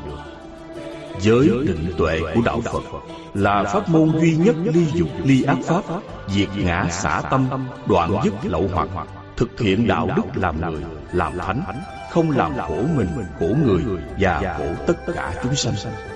Giới định tuệ là một pháp môn dạy đạo đức làm người, làm thánh nhân tuyệt vời trên hành tinh này. Nếu ai đã có đầy đủ duyên mới gặp được pháp môn này, vậy mà chẳng chịu tu tập rèn luyện thân tâm mình, thì thật là một người bạc phước vô cùng và ngu si không chỗ nói. Vì pháp môn này vừa lợi ích cho mình, cho người và xã hội, vừa đem đến cho cá nhân một tâm hồn thanh thản, an lạc và vô sự đem đến cho xã hội một trật tự an ninh, phồn vinh và hạnh phúc. 8. Ban đêm canh giữa phải nằm nghiêng, chánh niệm tỉnh giác, tâm luôn phải nghĩ đến thức dậy. Trên đây là lời dạy của Đức Phật. Canh giữa tức là lúc nửa đêm, chỉ có nằm nghiêng giữ chánh niệm tỉnh giác và phải luôn nghĩ đến thức dậy, chứ không được lười biếng nằm ráng. hễ thấy không ngủ thì nên thức dậy ngay liền để tu tập rèn luyện tẩy trừ tâm khỏi chướng ngại pháp tức là ly dục ly ác pháp. Chính ban đêm canh cuối thức dậy đi kinh hành hay ngồi phải tẩy sạch tâm tư khỏi chướng ngại pháp. đối với đạo phật thời gian chia ra tu tập rất rõ ràng nhất là ban đêm. canh cuối tức là buổi khuya phải thức dậy đi kinh hành hoặc ngồi nếu không buồn ngủ luôn luôn không được lười biếng ham ngủ. ban ngày cũng như ban đêm đầu canh hay cuối canh đều duy nhất tu hành có một mục đích là xả tâm tẩy trừ các chướng ngại pháp. Ngoại trừ có canh giữa ban đêm Thì mới nằm nghỉ một chút. Nhưng phải giữ tâm chánh niệm tỉnh giác Không được ham ngủ. Trước khi nằm ngủ Phải tập tỉnh thức rồi mới ngủ. Không được nằm xuống là ngủ ngay liền. Phải nhớ lời dạy này trên đây là bài pháp về thời khóa tu tập thời Đức Phật còn tại thế, Để chỉ dạy cho chúng tỳ kheo tu tập một cách rất rõ ràng và cụ thể. Tôi nhận thấy bài pháp này về thời khóa tu tập của Đức Phật thời xưa. Đối với thời đại của chúng ta hiện giờ, Nó không có lỗi thời, Mà còn có một giá trị chỉ rõ về pháp hành Và phù hợp với hoàn cảnh tu tập của chúng ta. Do đó tôi xin ghi lại bài pháp này Cống hiến cho những ai có tâm thiết tha tìm cầu sự giải thoát trong đạo Phật. Thời khóa biểu này Chúng ta không thấy nói về buổi sáng, buổi trưa và buổi chiều Mà chỉ dùng danh từ chung chung là ban ngày. Đọc lại toàn bộ kinh sách của Đức Phật Tôi thấy buổi sáng Đức Phật và chúng tỳ kheo Khi chưa đến giờ đi khất thực Thì hay đến thăm những vị bà la môn khi khất thực xong về ăn, Rồi nghỉ trưa một chút, Buổi chiều thì tu tập. Như vậy trong thời khóa biểu này, Nói ban ngày tu tập, Tức là nói buổi chiều.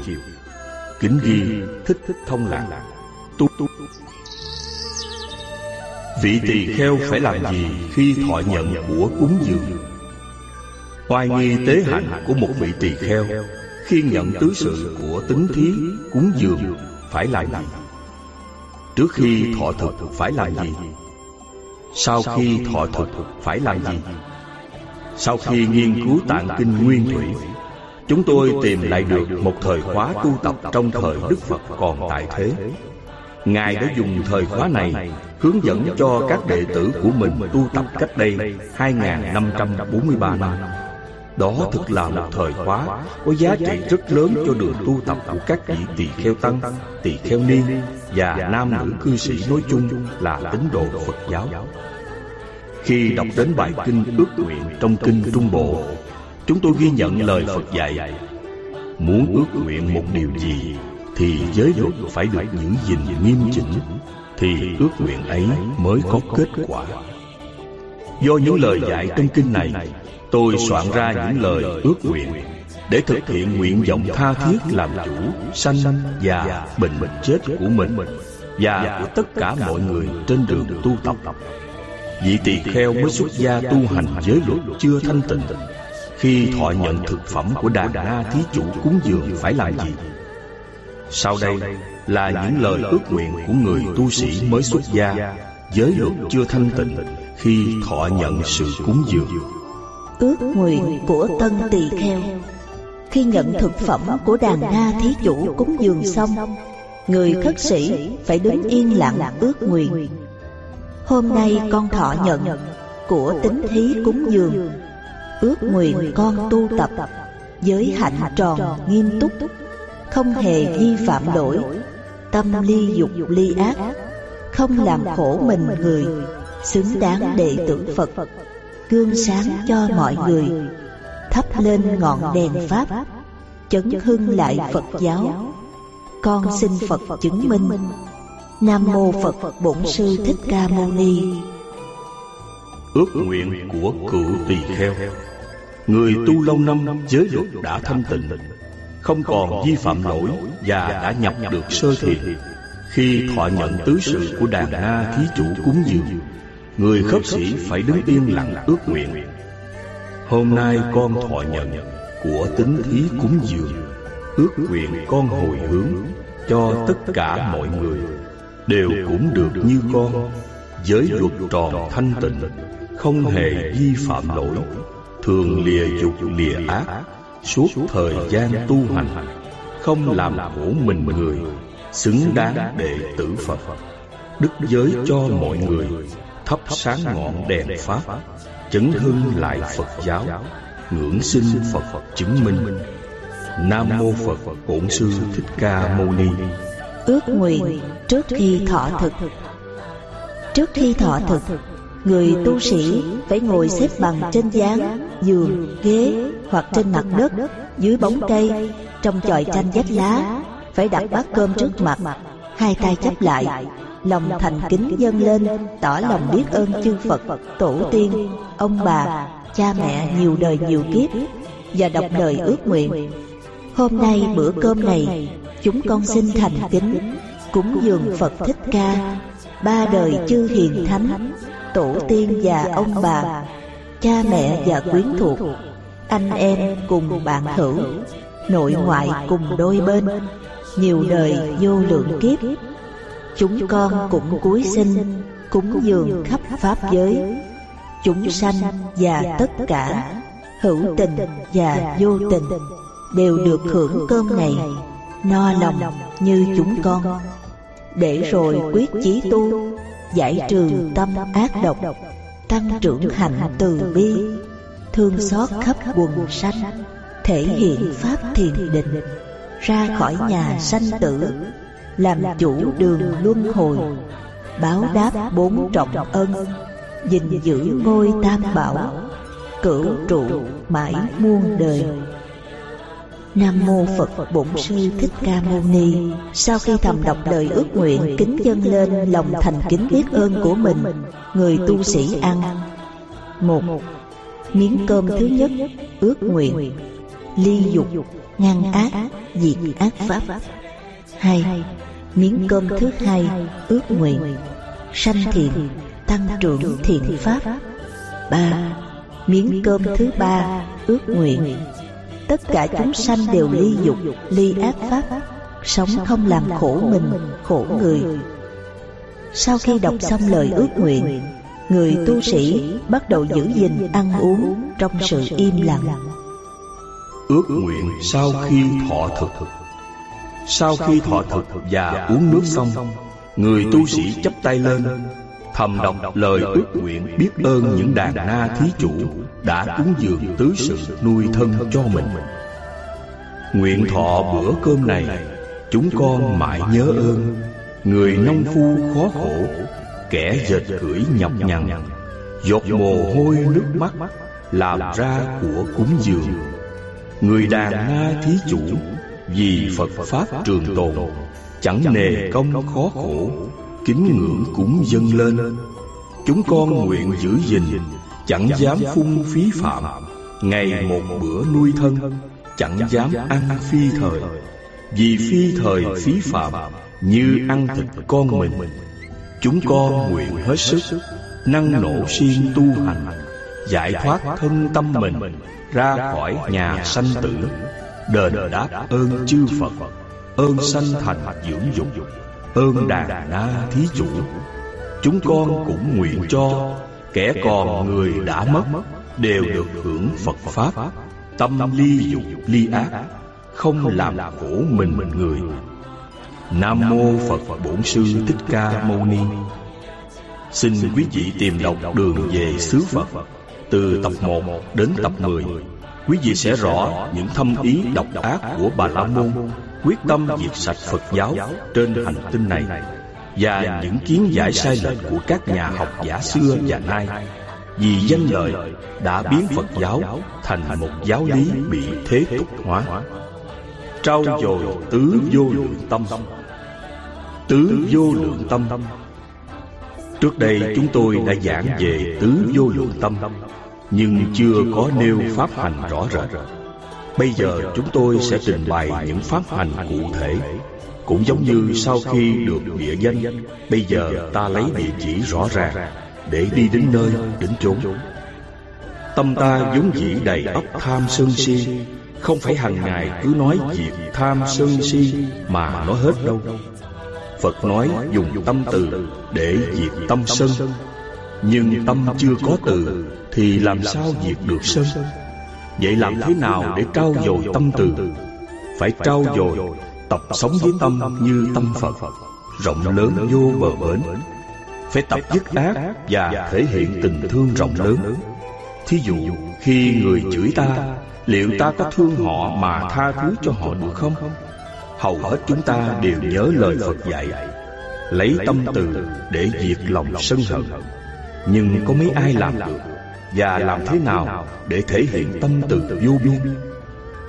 tu là phải thực tập rèn luyện từng chút mới có được từ bi hỷ xả Nếu thầy nói mà các con nghe chơi Và chẳng thực tập gì cả Thì thật là uổng công mệt sức Mất thì giờ vô ích.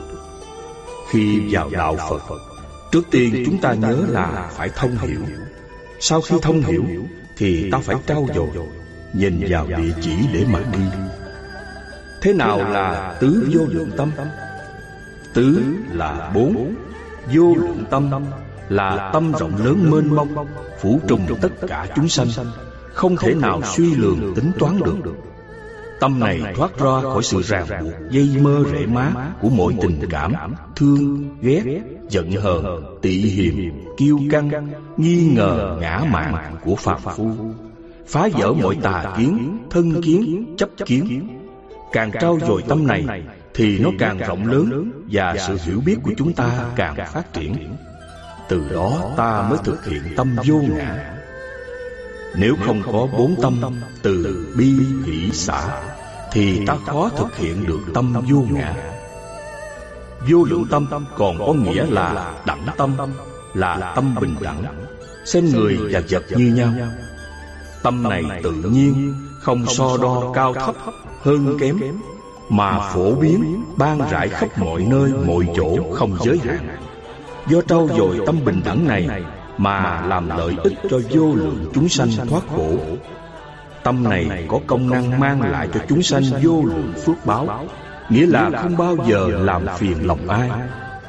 Biết rằng ở đời ai cũng có cái khổ, cái khó khăn nên ta cần phải thường xuyên áp dụng tâm bi. Thí dụ khi có một người tức giận ta Ta hiểu là người ấy đang khổ, Bởi vì tâm bình thường đâu có đau khổ. Khi thực hiện tâm bi Là thực hiện ở chỗ đau khổ, tai nạn của người. Nếu thực hiện được tâm từ, Thì ta có thể đem lại lợi ích cho chúng sanh trong nước và các nước khác. Ta sẽ sống an vui, Không có chiến tranh, đau khổ. Vô lượng phải hiểu qua năm trường hợp sau đây. Một vô lượng nhân lành. đem lại nhân lành cho mọi người. thí dụ khi người ta chửi mình thì mình không giận mà còn năn nỉ để họ mát dạ không chửi nữa. đó là ta thông cảm và giúp đỡ họ. hai vô lượng quả đẹp. luôn luôn đem đến sự tốt đẹp không phiền toái khiến cho chúng sanh nào cũng được an lành. ba vô lượng chúng sanh mang lại lợi ích cho rất nhiều chúng sanh. Thí dụ, trong y áo của chúng ta có đầy kiến. Học tập tâm từ thì ta không nên đập vũ mạnh, Khiến cho chúng có thể bị thương tích và chết mất. Vì mưa gió, cho nên chúng mới chạy vào nhà tìm nơi trú ẩn. Nếu ta không muốn cho chúng vào, Thì phải ngăn chặn từ đầu. Bây giờ nó vô đầy trong nhà Mà ta quét đổ hết ra ngoài mưa Hoặc đem đốt đi thì tội vô cùng.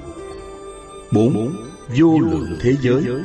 cả thế giới trùng trùng điệp điệp tức là không gian. năm vô lượng đời kiếp. đời đời kiếp kiếp được an lành tức là thời gian. thành phần và hành tướng của tứ vô lượng tâm thành phần của tứ vô lượng tâm là từ vô lượng bi vô lượng hỷ vô lượng và xả vô lượng. một la mã từ vô lượng từ vô lượng là lòng mến thương vô cùng vô tận của chúng ta đối với tất cả chúng sanh từ con người đến con vật cây cỏ. lòng từ ban rải khắp tất cả thì ta sẽ tránh vô tình gây đau khổ cho chúng sanh và đem lại cho chúng sanh cái vui chân thật. cái vui do chính lòng từ mang đến sẽ làm cho dạng vật vui mừng cỏ cây tươi tốt. trong đó có ta. Đức Phật khi đi còn không dẫm đạp lên cây cỏ Sợ nó héo úa. Thậm chí còn không bỏ thức ăn lên cỏ Vì sợ thức ăn mặn làm chết cỏ. Còn ta thì cứ đạp bừa lên Nhổ tận gốc rễ. Bởi vậy chúng ta cần phải thực hiện tứ vô lượng tâm. Nói về lòng từ Thì trong đời sống của chúng ta Có hai cái vui. Một Cái vui bền bỉ chân thật. đây là lòng từ bi hỷ xã của ta ban rải khắp mọi loài chúng sanh trong mọi hoàn cảnh khiến cho tất cả đều được an vui. hai cái vui ngắn ngủi giả tạm đây là cái vui còn bị phiền não chi phối Vì có tham sân si đòi hỏi. Cái vui này là vui theo dục lạc. Được thì vui, mất thì buồn. Và dục lạc không bao giờ có thể thỏa mãn hoàn toàn được. Phật dạy Kẻ ngu si, vô minh mới chạy theo dục lạc. Nó là thứ dục lạc ảo giác, không có thật. Chỉ có người trí mới hiểu biết mà thôi. Bởi vậy, theo lộ trình mà Thầy hướng dẫn Thì Phật tử phải đi theo đúng đường để thoát khỏi phiền não, tham, sân si Và không bị dục chi phối. Nó không ồn ào, sôi nổi mà yên lặng, nhẹ nhàng. một bóng một mình mà vui trong cảnh giới siêu phàm khi hòa mình cùng cái vui của vũ trụ dạng hữu trong niềm vui bất diệt của dạng pháp thấy ta có vẻ cô đơn mà thực sự không cô đơn. ta phải so sánh để chọn lấy một nguồn vui chân thật. muốn tìm được nguồn vui chân thật thì hàng ngày quý vị phải trao dồi thân tâm của mình trong ba hành động của nó. nghĩa là hàng ngày trao dồi ba hành động của thân bằng pháp môn cụ thể. trong người của ta có ba cái hành khác nhau là thân hành khẩu hành và ý hành ta phải lấy tứ vô lượng tâm để trao dồi ba cái hành này. A. À, thân hành có hai chân hành và tai hành. B. Khẩu hành gồm có hai ăn và nói. C. Ý hành gồm có ba Ý thiện, ý ác Và ý không thiện không ác. A lớn Trau dồi từ tâm nơi thân hành. Một Chân hành. Khi đi thì ta phải theo sát hành động đi Và có pháp hướng tâm như lý tác ý Để gợi lên lòng thương yêu của ta đối với chúng sanh. Đây không phải là tu chánh niệm tỉnh giác định mà là mượn cái hành động chân đi để thực hiện tâm từ ở dưới bàn chân trong mỗi bước đi của chúng ta. Mỗi người có thể tùy theo đặc tướng riêng của mình, soạn thêm những câu pháp hướng tương tự cho phù hợp với mình. A. đi cần phải phân biệt thế nào là tâm và thế nào là ý. Ý là nhân, tâm là quả. Cho nên ý làm mà tâm chịu. Ý làm ác tâm chịu khổ Ý làm thiện, tâm hưởng phước Kinh Pháp Cú có câu Ý dẫn đầu các Pháp Ý làm chủ ý tạo Nếu giới ý ô nhiễm Nói lên hay hành động Khổ não bước theo sau Như xe theo vật kéo. Ý thì có ý căng Óc não. Còn tâm thì không có tâm căng. Vì tâm là quả của ý Ý. là nhân của tâm. nếu gọi tâm mà bảo là ý Thì cũng như đánh trâu kéo cày Vừa la thá vừa la lý Thì con trâu biết đường đâu mà đi. Bởi vậy nên có người mới thắc mắc mà hỏi Tại sao dùng pháp hướng nhắc tâm Mà nó vẫn trơ trơ không có kết quả? Tại vì ta đặt không đúng chỗ Không đúng tên Không đúng trường hợp của nó Thì làm sao có kết quả được? Bây giờ các bạn đã phân biệt được ý và tâm. Nhờ đó chúng ta dùng ý dẫn tâm Để thực hiện tâm từ nơi bước đi. Dưới bước chân ta đi Có rất nhiều sinh vật nhỏ bé Và thảo mộc đang sống Ta phải đi cẩn thận Để tránh thương tổn Hoặc giết hại các sinh vật. Nhờ nhất như vậy mà tâm ta tỉnh thức Và lưu ý ở bàn chân. Đi một lúc, Sợ nó quên Thì ta lại nhắc nữa. Nhờ nhắc nhở hoài, nó gây cho ta tâm thương yêu thấm thía. Nếu hàng ngày trau dồi tu tập như thế, Thì lòng từ của ta huân tập thành thói quen thương xót Và ban rải khắp chúng sanh. Khi tâm từ ta ban rải Thì ngọn cỏ ta cũng không nở đạp lên Sợ nó mềm yếu héo úa. Khi ta trao dồi lòng từ như vậy Thì nếu người ta có chửi mắng ta Ta cũng không giận. Bấy lâu nay Nếu ta không trao dồi Thì dù có nghe, có lặp lại Phải quán từ bi để diệt tâm sân. Nhưng ta không tập Hoặc tập không rốt ráo Thì khó mà thành công. Quán thì ngồi im liềm Đó là tịnh. Còn đi là động. Ta phải trau dồi trong hành động. Trên đây là cách tập luyện thực tiễn của người cư sĩ. Đợi đến khi thành Bồ Tát rồi mới trau dồi tứ vô lượng tâm là một điều sai lầm.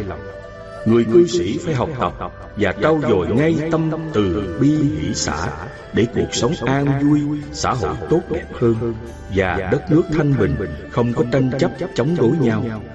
Còn các tỳ kheo thì học tập để giữ gìn giới luật và tu tập thiền định. B. Đứng. Khi đứng ta cũng nhắc. Chúng sanh xung quanh ta có rất nhiều. Nếu ta đứng trên chúng Thì chúng có thể bị tổn thương, héo úa Hoặc bị đè bẹp mà chết. Từ nay mỗi ngày ta phải ráng thực tập ít ra vài ba lần có tu tập như vậy Thì lòng ta mới thấm nhuần yêu thương dạng vật muôn phương. C. Nằm. Khi nằm ta cũng nhắc như vậy. Do đó trong ngày Nếu có bao nhiêu lần ta đi, đứng, nằm, ngồi Thì ta được bấy nhiêu lần trao dồi. Cũng như người thợ vót tên Mỗi ngày cứ chăm chỉ vót mũi tên cho nhọn và đều Thì cuối cùng cũng sẽ đạt như ý muốn. Thân ta cũng phải trao dồi như vậy Thì tâm ta mới được an vui. Đây là câu pháp hướng khi nằm. Tất cả chúng sanh sẽ ở dưới lưng ta. Ta. Hãy xem xét kỹ chỗ nằm có chúng sanh ở dưới đó không? Rồi mới nằm. Nhiều lúc ta quá mệt mỏi Và ta không để ý có các sinh vật ở dưới. Nếu ta vô tình nằm lăn qua lăn lại Là ta đã giết chết chúng sanh Kiến, nhện, gián, bò cạp, vân vân. Nó rên la đau đớn mà ta nào có hay. Bởi vậy khi lăn qua lăn lại Ta phải nhắc tâm, lưu ý và thực hiện cho được từ bi hỷ xã Muốn trau dồi lòng từ Thì hàng ngày ta phải siêng năng nỗ lực tu tập Thì mới có kết quả. Tâm ta dần dần sẽ thấm nhuần rộng lớn bao la. Dê Ngồi. Khi ngồi ta cũng nhắc như vậy. Khi ngồi ta có thể đè bẹp chúng sanh ở phía dưới. Vậy ta phải cẩn thận quan sát Xem có chúng sanh ở chỗ ngồi không.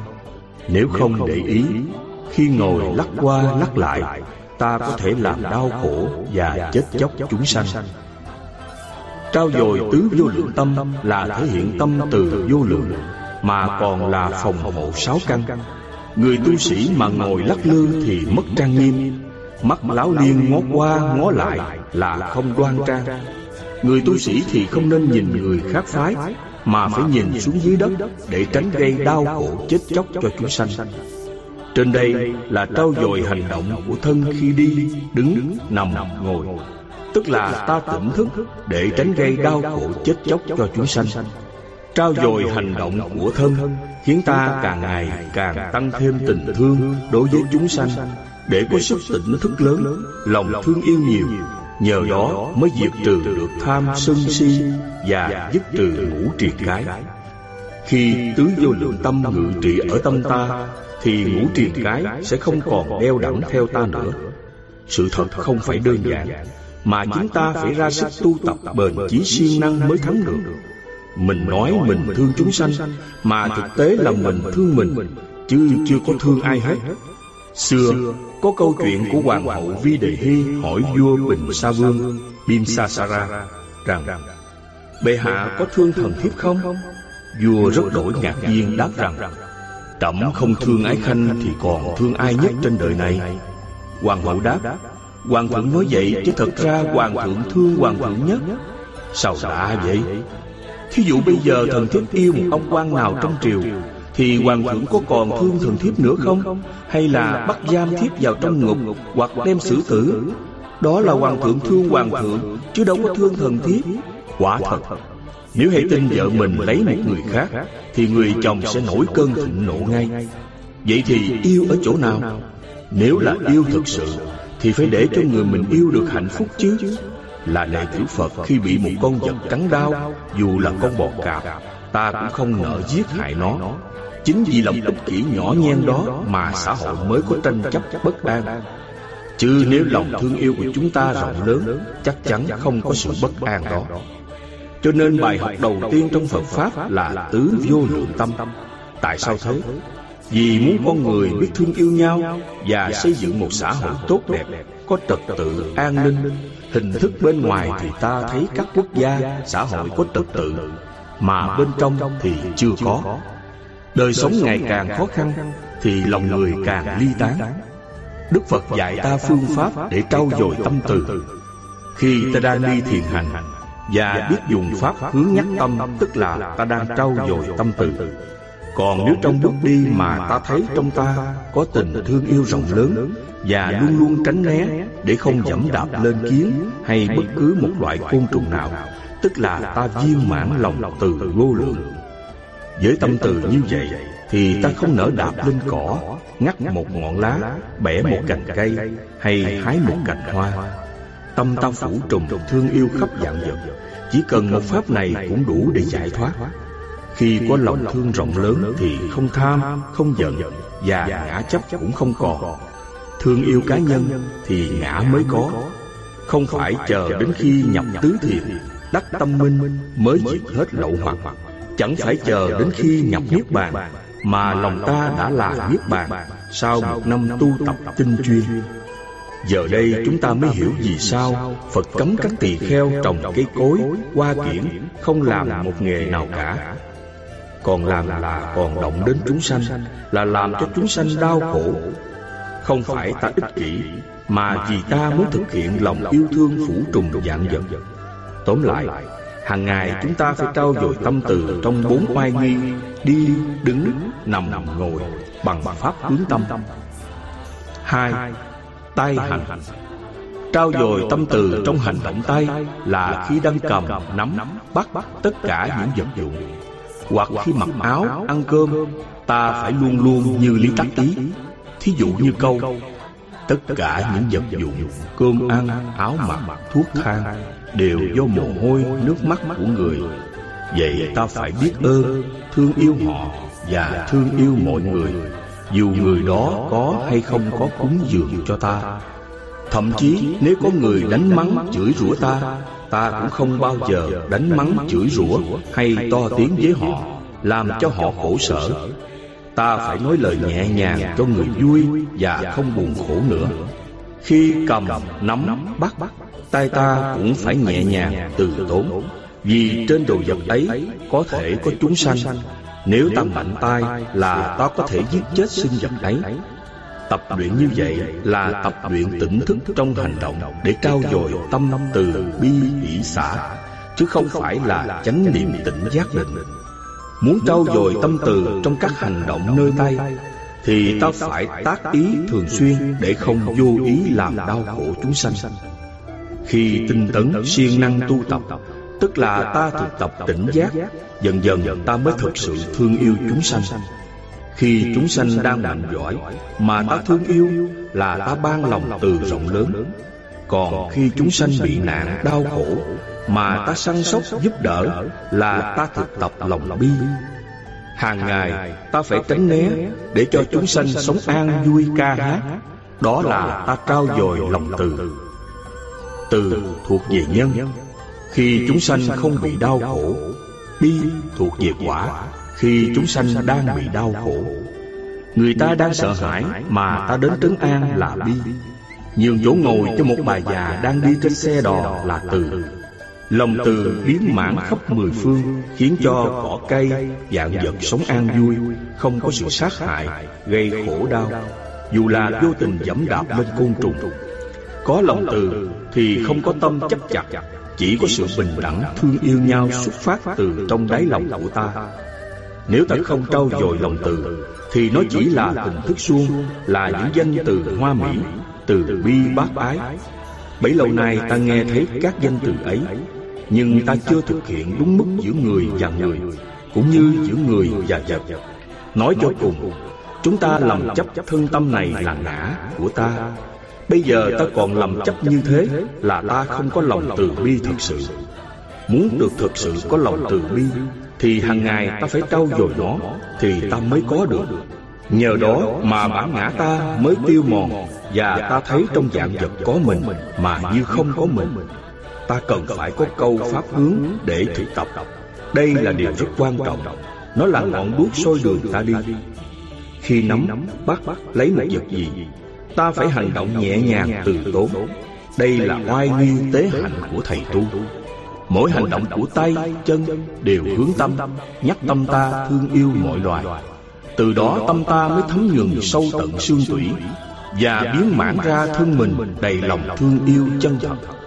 Cần ghi nhớ Ở đây không phải ta tu tập chánh niệm tỉnh giác định Mà là tu tập hạnh nhẫn nhục Tùy thuận bằng lòng. Tu tập tỉnh thức để thể hiện lòng từ bi. Người có lòng từ bi không bao giờ biết sợ hãi trước ác thú hiểm nguy.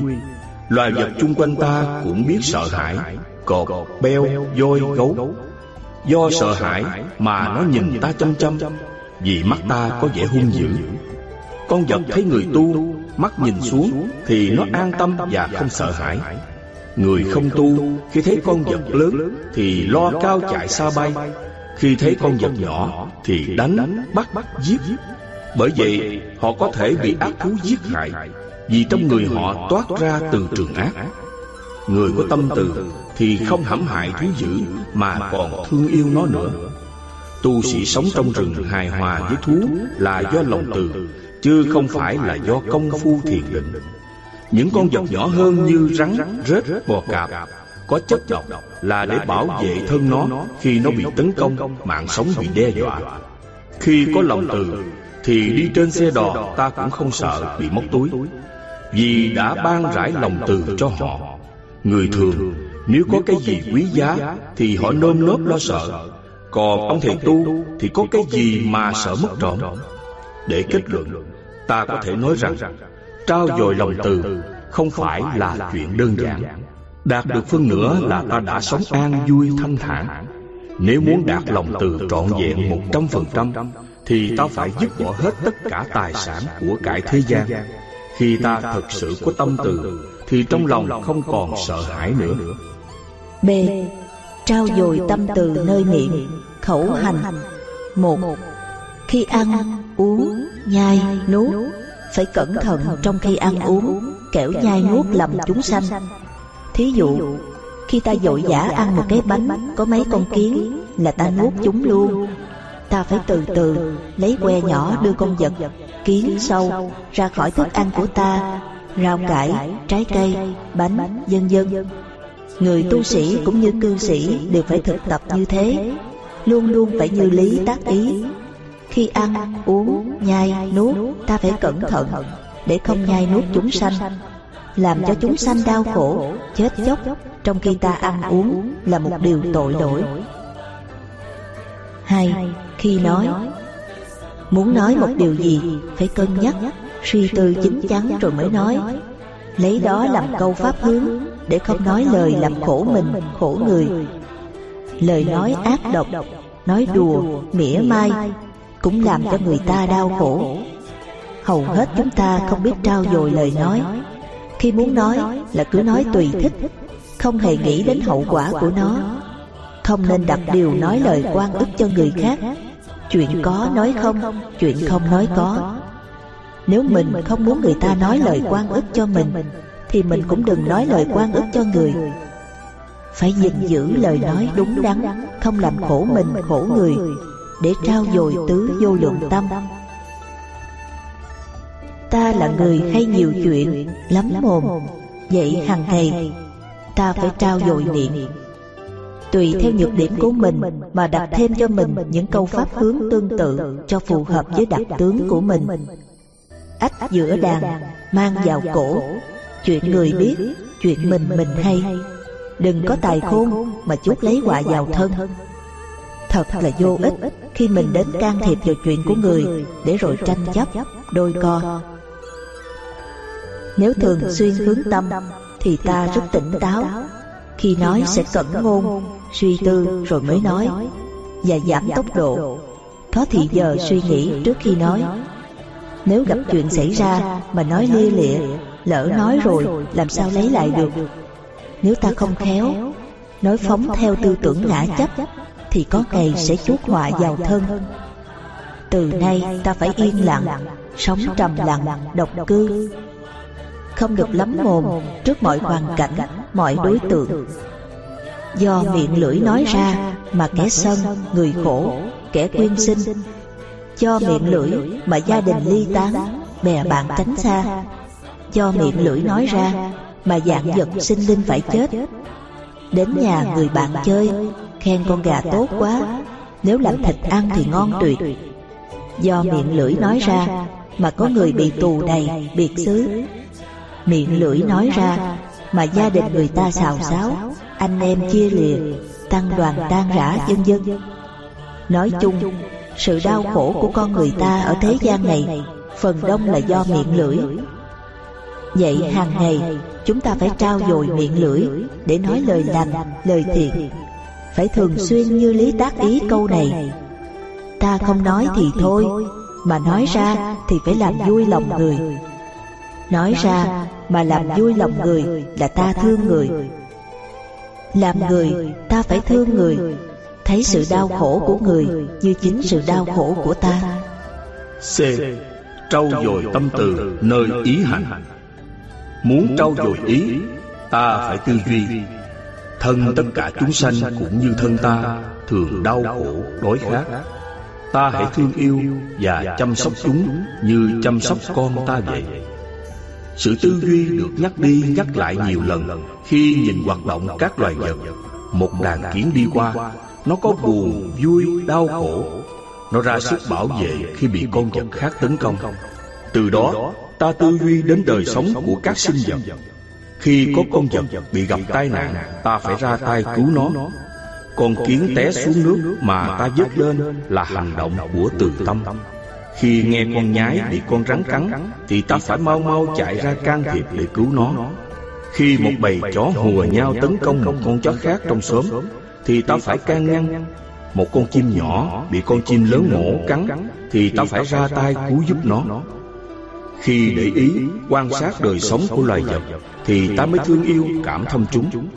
Lúc ngồi nghỉ ngơi mà có thể giúp đỡ được cho chúng Thì lòng ta thấy vui mừng, tâm ta tỉnh táo Và ta cũng tu tập thiền định nhanh hơn Là cứ ngồi yên một chỗ luyện tập hơi thở. Sự quan sát còn làm cho tri kiến ta ngày càng rộng lớn hơn. Từ đó ta tư duy mới thấy hạnh phúc ở trần gian chỉ là giả tạo. Ngồi thiền nhập định để làm chủ sanh tử mà không trao dồi tâm ý là một điều thiếu sót lớn. Thế nên, mỗi ngày chúng ta cần phải bỏ ra vài ba phút hoặc hai ba chục phút để quan sát mọi loài, lắng nghe tiếng kêu cổ cầu cứu của chúng sanh. Hành động như vậy sẽ giúp cho sự tu tập của ta rất nhiều. Từ trước đến nay, chúng ta tu tập mà không có người hướng dẫn cặn kẽ, không biết phải tu tứ vô lượng tâm như thế nào trau dồi ra sao Nên lấy cái sau tu phía trước Lấy cái trước đem tu phía sau Trao dồi lòng từ là tu cái tham sân si Chứ không phải diệt tham sân si Rồi mới tu tập lòng từ. Cứ mãi lo nén tâm Tập hơi thở Ngồi thiền Làm cho dứt sanh tử luân hồi. Trong khi tham sân si chưa dứt Thì làm sao có lòng từ? Đức Phật dạy các tu sĩ và cư sĩ tu tập để sống một đời an vui, xã hội có trật tự an ổn. Nếu ta tu một, hai năm và trau dồi tứ vô lượng tâm qua thân khẩu ý, thì chắc chắn ta sẽ có hạnh phúc rất lớn, hạnh phúc chân thật cho ta và gia đình ta. Hãy tự hỏi, bấy lâu nay ta tu tập 5 năm, 10 năm, 20 năm mà gia đình ta có an vui, giải thoát không? hay là như ngục tù đau khổ? nơi nào đạo phật đến thì phải có giải thoát thực sự nếu không thấy giải thoát thực sự thì đó không phải là đạo phật chân chánh. có bao giờ quý vị nhìn cỏ cây ngắm hạt xương động trên cỏ vào buổi sáng tinh mơ? có bao giờ quý vị để ý đến ngọn cỏ non mấy bữa trước? hôm nay đã bung ra thành lá cỏ không? hãy theo dõi cuộc sống đang diễn biến trước mắt chúng ta. rồi ta mới thấy thương yêu cỏ cây loài vật Cỏ cây và loài vật. mà ta thương được Thì làm sao mà ta không thương được con người dù cho người có quán ghét ta Ta cũng không để già, Mà phải sống buông xả và thanh thản. Do đó đời ta không có người thù, Mà chỉ có người đã hiểu Và người chưa hiểu ta mà thôi. Khi ta trao dồi ý Thì thân và khẩu sẽ không còn khó khăn nhiều. Hai La Mã, Bi vô lượng. Bi vô lượng là lòng thương vô bờ bến trước nỗi khổ của chúng sanh. Người có lòng bi không đành lòng ngồi yên Nhìn sự thống khổ của chúng sanh. Đành rằng sự đau khổ của thế nhân Là cái duyên nhân quả. Nhưng lòng bi không cho phép chúng ta làm ngơ. Phải dùng lời khuyên bảo, thăm hỏi Có hành động cứu giúp. Khi thấy con vật bị gãy chân Ta ôm nó vào lòng Xoa nhẹ trên vết thương. Đừng sợ mất thì giờ trong cuộc đời ta Khi phải lo giúp đỡ cho người và cho vật. Hành động đó, thời gian đó Quý báu hơn là vàng bạc Ngai vàng của nhà vua. Làm được việc ấy Thì lòng ta cũng thấy hân hoan. Vàng bạc của báo Không thể đem lại nguồn vui lâu dài Bằng niềm vui giúp người Vật bị lâm nạn khổ đau. Nên nhớ Khi giúp cho chúng sanh được an vui hạnh phúc Ta cũng tìm cách giúp cho chúng sanh xa lìa nhân ác để sống vui Chứ không phải chỉ giúp họ khi họ bị khổ. Và khi họ có rơi vào đường khổ, Thì phải dạy cho họ hành động thiện, Tập nhân tốt để tránh quả khổ. Lúc còn ở Hòn Sơn, Thầy đã lấy cái que can hai con kiến ra, Mà nó vẫn cứ sáp vô đánh nhau hoài. Cuối cùng, thầy phải can ra Và cách ly hai con vật xa, Thì chúng nó mới hết cơn giận. Con vật mà như vậy Huống hồ là cơn sân hận của con người. Khi chúng ta trao dồi tâm từ Là ngăn ngừa những điều kiện có thể Làm cho chúng sanh đau khổ. Còn trao dồi tâm bi Là nhắm ngay vào sự đau khổ của chúng sanh Để mà xoa dịu, an ủi. Muốn được như vậy Thì lúc nào ta cũng trao dồi Nhắc nhở tâm ta. Hãy thương người đang sân khi nào rảnh rỗi Thì phải tự nhắc tâm như thế. Chứ không phải đợi đến lúc sân hận nổi lên mới áp dụng. Nếu thường xuyên thực tập Nhắc nhở như thế Thì khi thấy một người đang sân với ta Ta mới có thể thương được. Hãy thương người đang bị bệnh khổ. Nhiều lúc ta cứ tưởng là ta thương người Nhưng thật ra ta không thương người bằng ta thương ta. Đó là một trạch pháp mà ta phải thường áp dụng để nhắc nhở tâm mình. Hãy thương người đang buồn khổ. nhắc tâm như thế để ta tìm cách giúp đỡ người. đồng thời cũng gợi được nơi ta lòng thương người đang buồn khổ. hãy thương người có tai nạn. hãy thương người trộm cắp. đó là những câu trạch pháp mà ta thường áp dụng để nhắc nhở và tìm mọi cách để chỉ cho họ thấy cái nhân đau khổ, để họ không còn tham lam trộm cắp nữa. Vì thương người, nên khi thấy người đến trộm cắp của ta, thì ta không giận, mà còn thương hại họ. Nếu ta không thường trao dồi lòng bi, thì ta có thể bắt họ bỏ tù. Hãy thương người đang si mê. Người đang uống rượu, hút thuốc, cờ bạc, vân vân là người đang si mê. Giả sử có người đến chửi mắng ta, hỉ mũi quẹt cột, khạc nhổ, và còn gọi là, thầy chùa này, thầy chùa nọ. Liệu ta có chịu đựng nổi không? Lúc ấy ta phải nhắc tâm, ta phải hiểu là họ đang mê muội thì ta thương hại họ.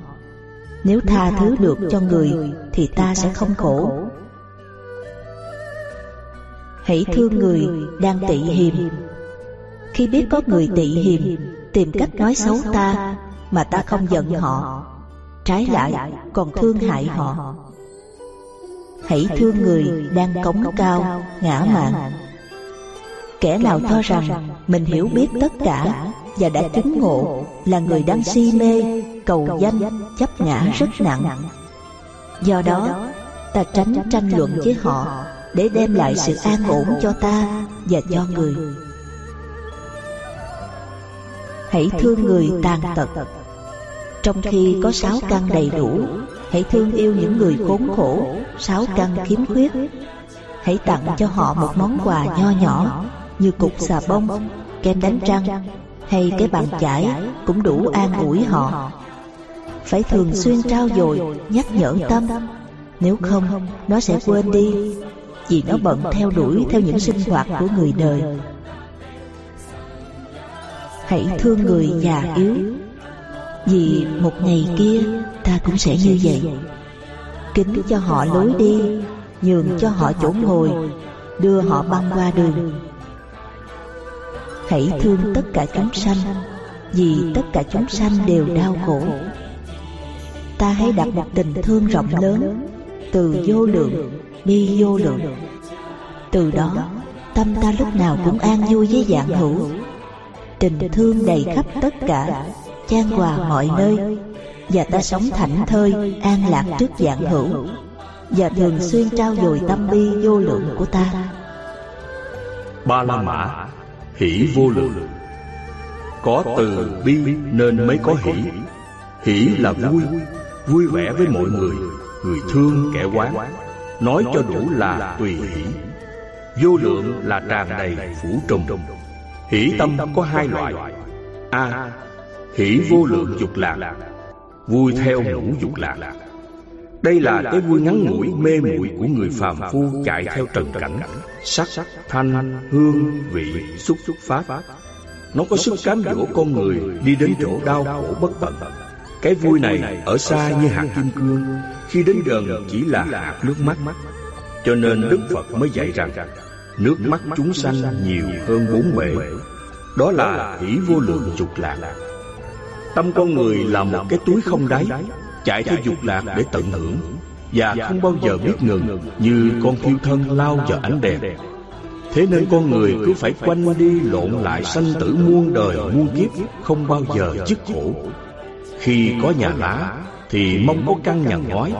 Lúc có nhà ngói, Thì mơ được căn nhà lầu hoặc là kẻ đang đi xe đạp Thì ước ao được đi xe Honda, xe máy.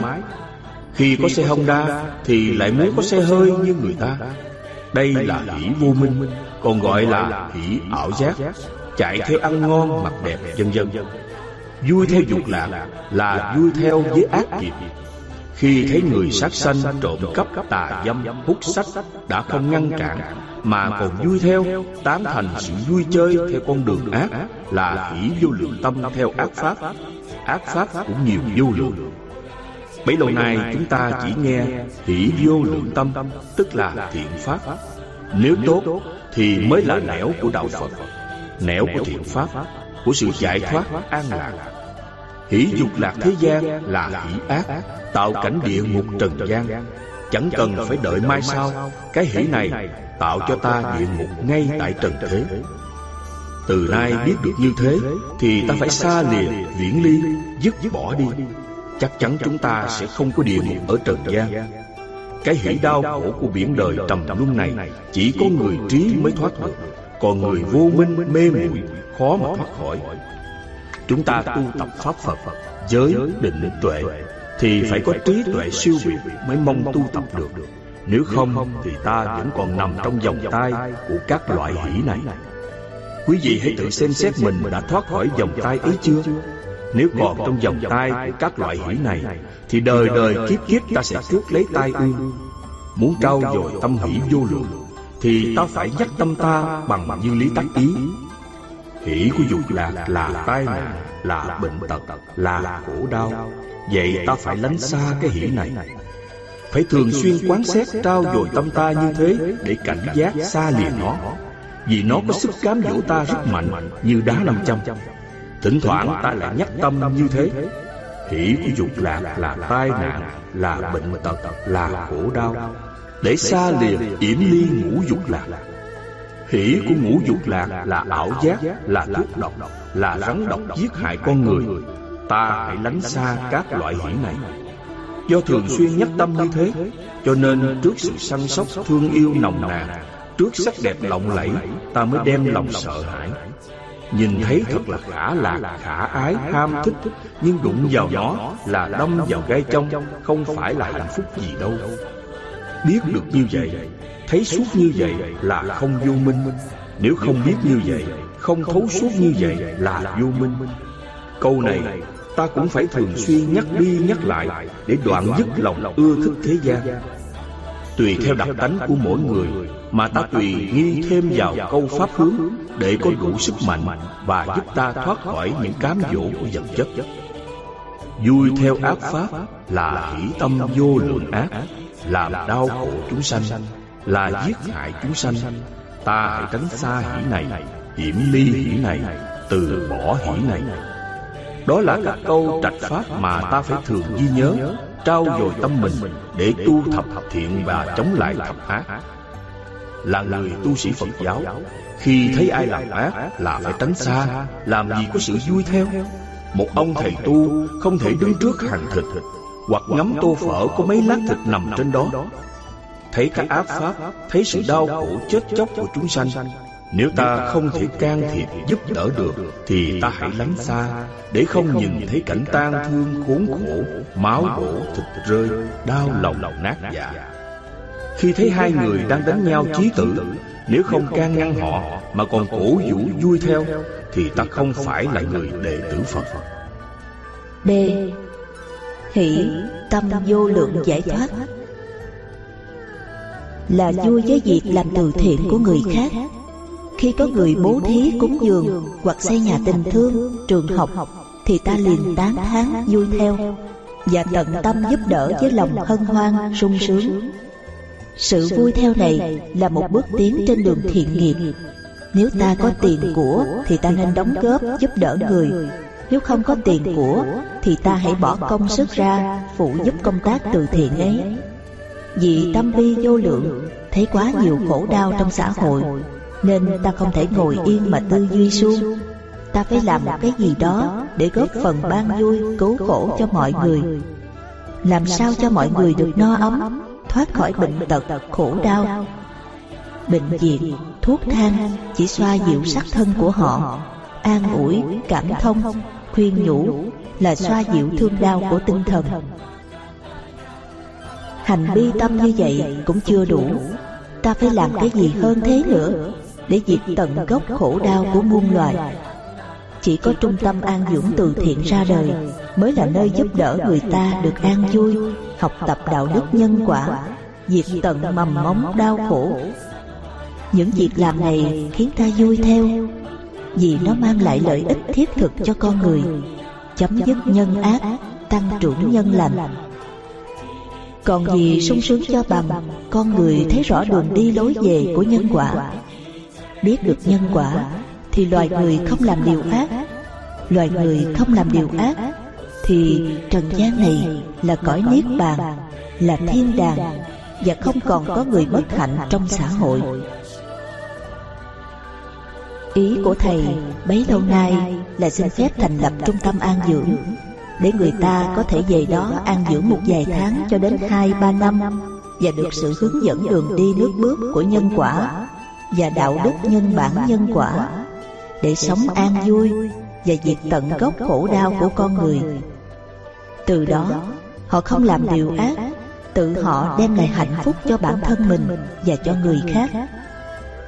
Tâm nguyện của Thầy là như thế, nhưng duyên chúng sanh chưa đủ khó mà thực hiện được. Nếu trung tâm an dưỡng này thành hình Thì biết bao nhiêu người trong xã hội này sẽ được lợi lạc. Khi những người được tu tập nơi đây Thể hiện sự an lạc bằng chính cuộc sống và hành động của họ Thầy còn có nhiều ước mơ mà chưa tiện nói ra Ước gì tất cả trường học trên đất nước này sẽ giảng dạy môn giáo dục đạo đức nhân bản nhân quả cho các học sinh. Còn gì sung sướng cho bằng khi thấy các học sinh mầm non của đất nước là công dân tương lai mà biết sống trong đạo đức, thấm nhuần lý nhân quả. Hạnh phúc thay cho những ai có được duyên mai học tập đạo đức nhân quả. Chính bản thân họ là người tốt. gia đình họ sẽ được hạnh phúc và xã hội cũng được an vui tốt đẹp. Không phải được người ta đem cho vàng bạc của báo mà ta vui mừng, mà niềm vui khi thấy con người làm thiện. Thiết nghĩ Đức Thế Tôn nhập diệt đã lâu, chắc cũng sẽ quan hỷ khi thấy chúng ta biết tu tập và sống trong đạo đức nhân quả. Từ đó, lòng từ, bi, hỷ, xả sẽ lan rộng ra các nước khác. Khi con người biết sống trong đạo đức nhân quả, thì họ sẽ không gây chiến tranh, giết hại người ở nước khác. Muốn trao dồi tâm hỷ vô lượng, ta phải dùng dư lý tác ý mà nhắc. Ta hãy vui mừng theo ý kiến của người khác để mình và người đều vui nếu người ta chấp vào ý kiến của người ta thì mình cũng không nên chống đối làm gì. ngày xưa có ba vị đệ tử phật là a na luật tôn giả kim tôn giả và a nan đà tôn giả cùng sống hài hòa tại một trụ xứ. đức phật hỏi các ông sống chung thì có an vui tu tập không? tôn giả a na luật đáp con sống theo ý các bạn đồng tu chứ không sống theo ý của con hai vị kia cũng đáp tương tự như thế. đức phật khen như vậy là tốt lắm. đây mới thật là độc cư. độc cư ở đây không có nghĩa là ngậm miệng mà là không có ý kiến chống đối nhau. đây cũng là hỷ vô lượng tâm. ý của người thì vô lượng và ta cũng vui theo ý kiến của người ta phải thường nhắc đi nhắc lại câu pháp hướng kể trên để tâm không chống lại ý của người mà còn vui theo ý của người. đó là sống tùy thuận hãy thực tập như vậy suốt một năm chứ không phải chỉ có một hai ngày mà thành công được. nếu không trao dồi như vậy thì ta khó mà theo ý của người khác được. bản chất của người ta là hay khoe cái giỏi cái hay của mình bản ngã nơi nào có bản ngã thì nơi đó không có hỷ tâm vô lượng. Cái gì của ta cũng là đúng mà của người thì sai. trao dồi hỷ tâm vô lượng là ta diệt ngã. vô ngã là niết bàn. Hầu hết chúng ta đều sống với cái ngã nên cứ khổ hoài. thật diễm phúc cho những ai biết sống diệt ngã Tánh hay khoe khoang cái hay, cái giỏi của mình là chướng tâm, là ngoại đạo. Ta hãy từ bỏ, xa lìa cái thói xấu này. Phải tự nhủ là ta có giỏi gì đâu, đó là tâm hỷ diệt trừ bản ngã. Lại nữa, ta hãy nhắc tâm. Phải biết nhu hòa trong mọi công việc làm, lấy việc người làm việc mình. Đây là tập cho tâm vui mừng trước mọi việc làm của người khác công việc làm của người vô lượng thì ta cũng vui theo vô lượng công việc làm của người. Đó là hỷ tâm vô lượng trong việc làm của người khác. Nếu câu pháp hướng chính xác thì tâm sẽ thấm nhuần và hiệu quả rất lớn mà ta không mất nhiều thì giờ. Ta cũng như lý tác ý vui cùng cái vui của dạng vật. Nếu ta làm một điều không vui là ta làm cho cỏ cây dạng vật cũng không vui thí dụ mọi vật đang sống an lành mà ta nổi cơn sân giận xô xát giết hại thì môi trường chung quanh cũng bị ảnh hưởng. cho nên có câu người buồn cạnh có vui đâu bao giờ. trong dạng vật đều có niềm vui chan hòa ta hãy hòa mình cùng với niềm vui ấy. nếu ta làm điều gì không vui tức là ta đã làm buồn muôn loài dạng vật cỏ cây câu này ta phải thường xuyên trao dồi để đem lại sự an vui cho mọi loài. thí dụ trên đường đi vào thất nếu ta vô tình đạp phải con kiến làm cho nó gãy chân. khi con vật lăn lộn đau khổ thì cỏ cây dạng vật cũng đau khổ theo. tuy thấy cỏ cây có vẻ như vô tình nhưng thật ra có sự giao cảm giữa dạng vật. bằng chứng là có người trồng cây xung xuê quanh giường vì chiến tranh phải tản cư, bỏ đi, thì cây trái héo úa, không còn xanh tươi như trước. Cho nên, những cây trồng gần nhà bao giờ cũng tươi tốt xum xuê hơn là những cây trồng xa nhà. Vì hàng ngày, nó được nghe ta nói. Thấy ta chăm sóc. Bốn la mã, xả vô lượng. Xả là xả bỏ, không dùng nữa, không chấp, chẹp qua luôn xả vô lượng là bỏ hết tất cả những pháp ở thế gian. Như thầy tu thì chỉ có ba y một bát. Không còn một vật gì hay một chướng ngại nào trong tâm. Vậy các pháp ở thế gian là pháp gì? Các pháp thế gian là pháp tối bụi, như mạng lưới mà ta khó thoát ra. Các pháp ấy là sắc dục, tài sản thế gian, vật chất lớn, vật chất nhỏ, nhà cửa, ruộng vườn, danh thơm, tiếng tốt, tiếng khen, tiếng chê, thức ăn ngon dở, ngủ nghỉ, anh em bè bạn gần xa, chùa to, tháp lớn, miếu đình, tế tự, cúng bái, tụng niệm, ca ngâm, tủ giường bàn ghế, ly chén son nồi, tivi, radio, tủ lạnh, kinh sách, kiến thức học tập, thiên văn địa lý, toán, khoa học, kinh tế, chính trị học, dịch số, bói toán và các nghề thợ mộc, thợ may, thầy thông, thầy ký, thầy bùa, thầy cúng, vân vân.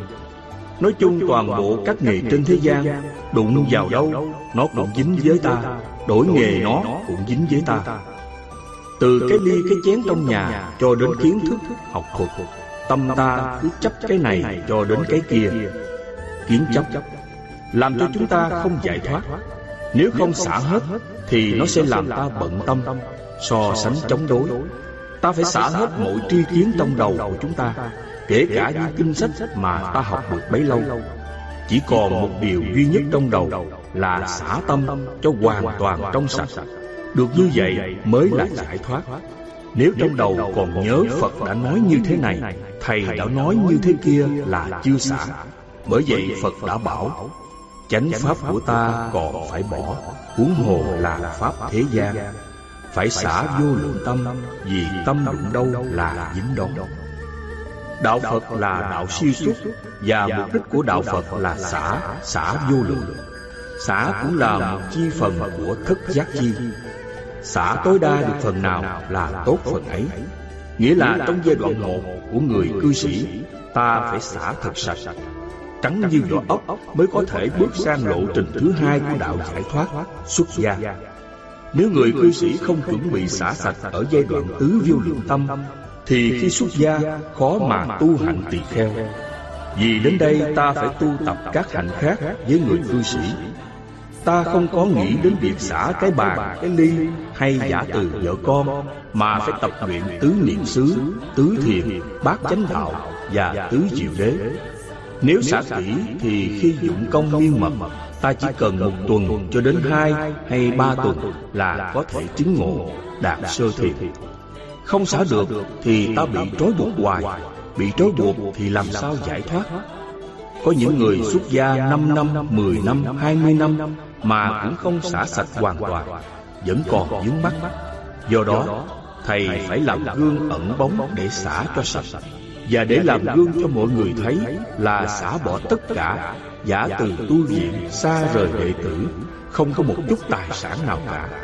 Nếu muốn làm lợi ích cho chúng sanh, Thì ở đâu mà không làm lợi ích cho chúng sanh? Cần gì phải ở chùa, Làm trụ trì mới độ được chúng sanh? Ở đâu có người tu Thì ta đến đó độ họ. Xong rồi thì mình đi đến chỗ khác. Cho nên đời sống du tăng khất sĩ Là đời sống tuyệt vời xả sạch. Đây là nét đặc trưng của Đạo Phật. Người nào không thực hiện được như thế, Không phải là tu sĩ đệ tử Phật. Cần phân biệt người tu chân xả thật Và người tu giả không dám xả hết, Chỉ xả nửa chừng hoặc không xả gì cả. Xả dục lạc thế gian thì thầy tu có thể xả được. Nhưng chùa miễu thì nhiều người không xả được. Tóm lại Muốn chấm dứt sanh tử luân hồi Thì dứt khoát phải buông xả tất cả. Phải nhớ Được thân người rất là khó. Nếu không nỗ lực tu hành Thì mãi mãi trôi lăn trong sanh tử luân hồi. một tu tập xả cái gì a xả bỏ năm thứ dục lạc sắc dục, tiền bạc, danh tiếng, ăn, ngủ. Một, tránh xa sắc dục. Đừng gần gũi người khác phái. Hai, không cất giữ tiền bạc, châu báu. Nó là con rắn độc, khiến cho ta phải nô lệ nó suốt đời. Bởi vậy, trong giới luật, phật cấm các tỳ kheo cất giữ tiền bạc. Mà những người mới xuất gia thọ giới sa di cũng không được cất giữ tiền bạc. ba Tránh xa danh lợi. Nếu ai khen mình tụng kinh hay mà mình tụng thâu băng đem phổ biến thì đó là cầu danh. Nếu ai khen thuyết pháp giỏi mà mình ra sức thuyết pháp hoài thì cũng là danh, là dục lạc. bốn Ăn mỗi ngày một bữa. Phải quán thức ăn là bất tịnh Như thuốc trị ghẻ đói cho ta. năm Ngủ phải luôn luôn tỉnh thức Không có sợ thiếu ngủ, thèm ngủ. Nằm suốt đêm không ngủ là xả ngủ. Năm thứ dục lạc này mà ta không xả được Thì không bao giờ ta xả được những thứ khác. Nếu ai khen mà ta mừng Gặp gái đẹp mà nhìn Dân dân Thì đến khi xả sáu thứ dục lạc thế gian Sắc, thinh, hương, vị, xúc, pháp Làm sao xả nổi? Nó còn khó hơn ngũ dục lạc rất nhiều đây là đối tượng của tâm. Nó luôn luôn cám dỗ ta Để trở lại phục vụ Năm thứ dục lạc ở trên. B. Xả bỏ sáu thứ dục lạc. Đó là đối tượng của sáu giác quan. Sắc thanh, hương, vị, xúc, pháp. Một. Sắc. Sắc là đối tượng của mắt. Sắc trong ngũ dục lạc là sắc dục. Còn sắc trong sáu trần là hình ảnh, sắc tướng của các pháp Như cassette, tivi, tủ lạnh, bàn, ghế, ly, tách, nhà, xe, người, vật. Những hình ảnh có sức cám dỗ ta làm tâm ta thích thú, khả ái, khả lạc, khả hỷ. Hai, thanh. Âm thanh của người, vật, nhạc cụ làm cho tâm ta thấy khả ái, khả lạc, khả hỷ. Thí dụ, thích thú khi nhảy đầm theo điệu rumba, sweep, lambada, vân vân. Ba, hương Mùi thơm của các pháp có sức hấp dẫn khiến cho ta thấy khả ái, khả lạc, khả hỷ. Bốn Vị Mùi vị ngon ngọt, cay đắng, có sức cám dỗ, làm cho ta dễ chịu, ưa thích, khả ái, khả lạc, khả hỷ. Đứa con ăn cái bánh ngon cả tháng mà vẫn còn nhớ, còn thèm và cứ nhắc hoài. Chừng nào ba đi chợ, nhớ mua cho con cái bánh hiệu. năm Xúc. Sự gia chạm của các pháp sinh ra cảm giác mát, êm, nóng, lạnh, đau nhức, nhẹ nhàng, lân lân, say say, cảm giác khoái lạc, cảm giác khó chịu, cảm giác sung sướng, mừng vui, buồn khổ. Người tu thiền mà có trạng thái thích thú say mê là đi vào hang quỷ, nên nhớ là tu thiền để làm chủ sanh tử. tức là làm cho các hành ngưng hoạt động. Sau đó thì ta cho phục hồi sinh hoạt, trở về hơi thở bình thường. Tu thiền không phải là đi vào đó để thọ dụng cái lạc thú của thiền định, mà là để lấy lại sức cho ngày hôm sau tiếp tục làm việc. Sáu Pháp Pháp ở đây không có nghĩa là bàn ghế, nhà cửa, mà là sự hiểu biết của cổ kim nhân loại. Nó bao gồm cả khoa học, toán học, văn học, sử học, thiên văn học, các kinh sách của các tôn giáo lớn trên thế giới và giáo lý của Đức Phật. Đó là kiến chấp của người thế gian. Nó lôi cuốn và làm cho tâm ta ưa thích, xem đó là chánh pháp, là đúng pháp, ôm chặt khư khư, cho đó là khuôn vàng thước ngọc. Tu hành như thế khiến cho ta thấy khả ái, khả lạc, khả hỷ, rồi dính mắt không buông bỏ được. Vì thế, cho nên mới có tranh luận hơn thua, chia ra pháp này, pháp nọ, không có gì giải thoát. Thí dụ, cúng kiến vào các ngày dỗ, kỵ ở nhà, hoặc là dỗ tổ ở chùa. Nếu ta không làm thì bị mọi người than phiền, chỉ trích. Mà làm tức là bị các pháp trói buộc, ta làm nô lệ cho phong tục, tập quán. Cho nên phải cương quyết bứt bỏ Mặc cho ai công kích phản đối. Ta phải nói Tôi là thầy tu Tôi không thể làm chuyện mê tín như thế. Tóm lại Các pháp thế gian là pháp cám dỗ Lôi cuốn con người đi đến chỗ làm ác Tạo bao cảnh khổ cho nhau. Người ta sát phạt nhau Bằng lưỡi gươm, miệng kiếm. Có người chấp vào pháp tu của mình Và nói xấu các thầy khác. Hai cách thức tu tập xả tâm. Muốn trau dồi tâm xả các pháp Thì ta phải làm sao? Hãy tìm một nơi thanh vắng tịch mịch Như trong rừng, gốc cây, hang đá, khe núi, bãi tha ma Lùm cây ngoài trời, bóng mát trong trời lá để tập xả các pháp. Ở ngay trung tâm thành phố thì khó mà xả được, nhất là đối với người sơ cơ. Sau khi ăn cơm độ hai tiếng đồng hồ, khi thức ăn đã tiêu hóa, lúc không thấy no, ta mới bắt đầu tu tập. Ngồi kiết già, lưng thẳng, an trú, đặt niệm trước mặt, quán sát. A lớn, sắc dục. con người ta sinh ra từ sắc dục Nó là con đường sanh tử luân hồi. Cho nên ta phải lấy nó làm đối tượng quán chiếu. Nó là con đường đưa đến đau khổ cho ta và cho người. Thương yêu, cưới nhau, rồi sinh con đẻ cái. Lo nuôi nấng cho con lớn khôn Rồi dựng vợ gả chồng cho nó. Cả một đời đau khổ. Vậy mà người ta cứ chạy theo sắc dục. Quả là vô minh quả là ngu si ta phải như lý tác ý. Sắc dục là con đường sanh tử của muôn loài. Con đường đau khổ từ kiếp này sang kiếp khác. Ta phải xả bỏ từ khước, thoát ly ra khỏi. Từ giả, không nên để tâm dướng mắt nó nữa. Ngồi yên lặng một lúc thì ta lại tác ý xả nữa xả hoài cho đến khi nào ta thấy tâm ta hoàn toàn sạch hết, thì sự tu tập mới viên mãn.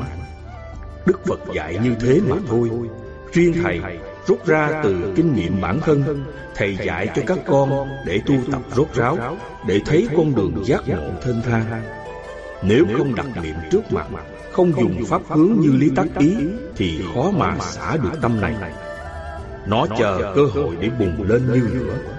Ta phải tu tập hoài Để cho nó thấm nhuần tận xương tủy mới thôi. Chớ có tưởng ngồi im lặng một lúc Thấy khinh an, hỷ lạc mà hài lòng. Hàng ngày Các con phải siêng năng trau dồi tu tập câu này Để đoạn tuyệt Dứt tận tâm ái dục. Bản thân chúng ta sinh ra từ cha mẹ ta Cũng là do tâm này Cho nên ta cũng không dễ gì mà dứt được nó. Nếu câu này mà chưa đạt được kết quả hãy còn dục, thì ta hướng tâm như lý tắc ý. Sắc dục là bất tịnh, là uế trượt, nhớt nhau hôi thối, khó chịu vô cùng. Tạo muôn ngàn tật bệnh, tai ương và truyền nối nhau nhân quả luân hồi, từ kiếp này sang kiếp khác không bao giờ dứt. Một người để lại muôn người khổ, nối tiếp nhau vô cùng, vô tận. Ta phải xả bỏ, xa lìa diễn ly vĩnh viễn. Xem nó như rắn độc ung nhọt. cho nó là hiểm nguy nhất là tai họa là ác độc là bệnh truyền nhiễm nan y khó chữa dứt khoát từ bỏ. câu sau mạnh hơn như truyền lệnh thì mai ra ta mới có thể xa lìa cuộc đời tu hành là cả một sự rèn luyện trao dồi chứ không thể nói suông được. nhắc xong tăng ngồi đó để lặng tâm giữ tâm. thanh thản một lúc sau ta lại nhắc nữa. Nhắc hoài như đập những nhát búa Để cho tâm dần dần thấm nhuần Trao dồi tâm Xả sạch sắc dục. Thấy sắc dục là ta hoảng sợ Không dám nghĩ tới. Nếu không thì nó sẽ ngủ ngầm Tạm thời nằm yên. Nhưng có dịp là nó len lén ngắm nhìn người nữ. Tu tập được thì thấy nó như rắn độc Là bệnh tật, là khổ đau Không còn cảm giác thích thú nữa trong kinh Tứ Niệm xứ có dạy trên thân quán thân. Nhưng đây là dạy chung chung, Người tu tập chưa nắm vững. Thí dụ Phật dạy trên thân quán thân Để khắc phục tham ưu của mình, Mà mình không biết lúc nào khắc phục tham ưu, Lúc nào khắc phục bất tịnh. Ở đây ta xả cái tâm sắc dục, Tâm ái Bằng cách đặt niệm trước mặt, Tức là trên thân của ta quán thân Quán thân mình Và quán các pháp bất tịnh sau này có dịp thầy sẽ giảng rõ hơn. Dùng câu pháp hướng nào Để phá vỡ cái nào mà ta đang bị dướng mắt Người đọc kinh sách Phật Không hiểu mà tu tập nay pháp này Mai pháp khác Không có kết quả cụ thể. Càng tu càng chán nản lầm đường. Lạc vào pháp tu của ngoại đạo Mà cứ tưởng là pháp Phật. Tóm lại Muốn xả tâm vô lượng ly sắc dục thế gian Thì ta phải siêng năng trao dồi tâm xã của ta hàng ngày không được biến trễ thì mới xả ly được. hãy tinh tấn chớ có phóng dật theo nó. nghĩa là luôn luôn tinh tấn ngăn chặn nhất là đối với nữ sắc. Đó là điều tiên quyết quan trọng.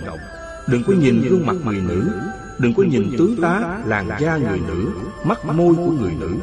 Phật dạy Ta không thấy có một pháp nào lôi cuốn người nam Bằng nụ cười, ánh mắt, làn da, hương thơm của người nữ Vậy muốn tập xả tâm này Thì ta không được phóng tâm theo nó. Đừng chạy theo nó. Ráng tập luyện xa liền nó như vậy độ ba tháng sau Quý vị sẽ thấy kết quả rất tuyệt diệu. Nếu quý thầy tu tập Mà hôm sau gặp các bà, các cô Rồi nói chuyện huyên thuyên Thì thà rằng trở về nhà cưới vợ cho xong Ngồi tu cho có hình thức làm gì vô ích B. Xả tâm vô lượng của báo Vàng bạc của cải thế gian Xả tâm vô lượng là xả tất cả Vô lượng các pháp. Mà tiền bạc châu báu là thứ khó xả nhất. Bởi vậy phải tu tập nhắc đi nhắc lại nhiều lần. Ta nghe chuyện ông bàn Long Quẩn Đem hết của cải vàng bạc đổ hết xuống sông. Nhưng có mấy ai làm được? Có người cho rằng ông ta ngu quá Tại sao không cho người khác? Đó là suy nghĩ không đúng Ta đã biết nó là tai họa. Ta cố chừa bỏ Mà ta lại mang cái khổ, cái họa cho người khác hay sao? Ông bàn Long Quẩn thấu rõ điều ấy Nên ông dứt bỏ không nuối tiếc. Ta phải ngồi kiết già, lưng thẳng, đặt niệm trước mặt Dùng pháp như lý tác ý câu này. Tiền bạc, của cải, châu báu Là những thứ vật chất lôi cuốn ta rất mạnh Làm cho tâm ta ưa thích, say mê mà chạy theo Tạo ra biết bao điều tội ác. Người nông dân khó nhọc Mới có hạt gạo cho ta ăn. Lưỡi cày đã cắt đứt biết bao nhiêu côn trùng Rồi thuốc trừ sâu, diệt cỏ. Đó là cái nghề lương thiện Mà còn mang nghiệp sát.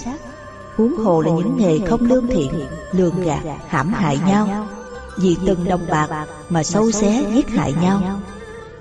Nên lấy câu trạch pháp này Mà trao dồi nhiều lần Để tâm ta thấm nhuần Tiền bạc, của cải, châu báu thế gian Là tên chủ độc tài. Sai bảo ta làm bất cứ cái gì Ta cũng mờ ám dân theo Tạo ra rất nhiều tội lỗi.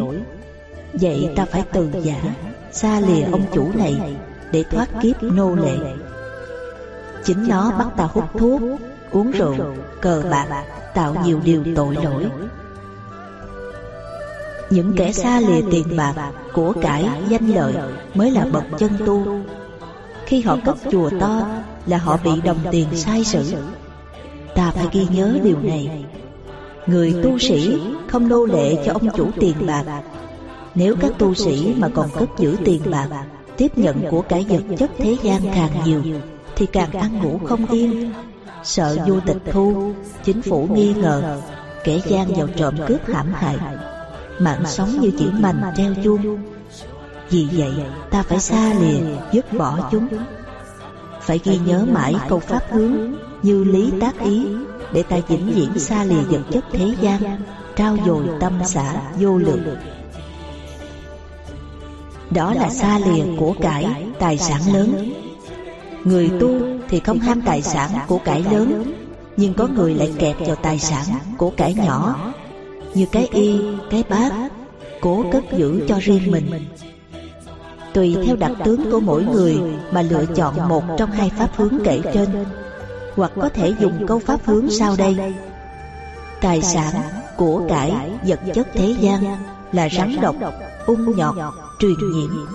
Có ngày ta sẽ bị rắn độc cắn hoặc bị bệnh truyền nhiễm. Ta hãy xa lánh nó như bị bệnh cùi đừng cất giữ, đừng tích trữ. Tóm lại, cần trao dồi tu tập tâm này cho đến khi thấm nhuần, mới mong viễn ly được tâm đắm nhiễm tiền bạc, châu báu thế gian. C. Xả tâm vô lượng tâm danh.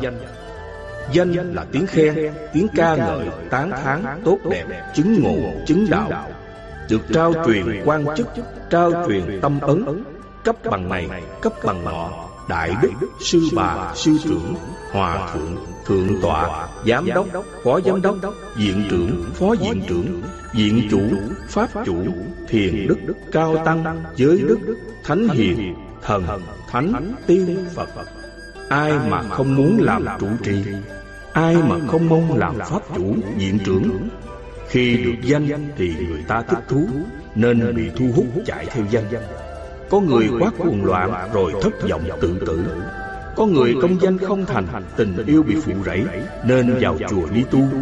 Có kẻ mơ được cái danh nhỏ như làm thầy thông, thầy ký, thầy giáo, cô giáo. Còn hơn là làm đầy tớ bị người ta xem thường. Có người làm phó đội trưởng Mơ làm lên đội trưởng. khi làm đại tá thì mặt cứ ngẩng lên trời Ngênh ngang chẳng có ai ra gì Thật ra những người có quyền có chức Cũng là con người như ta. Họ cũng có niềm vui, nỗi buồn, bệnh hoạn, khổ sở Như bao nhiêu người khác. Vậy thì tại sao lại phải khúng đúng trước kẻ quyền quý? Việc gì mà ta phải sợ hãi?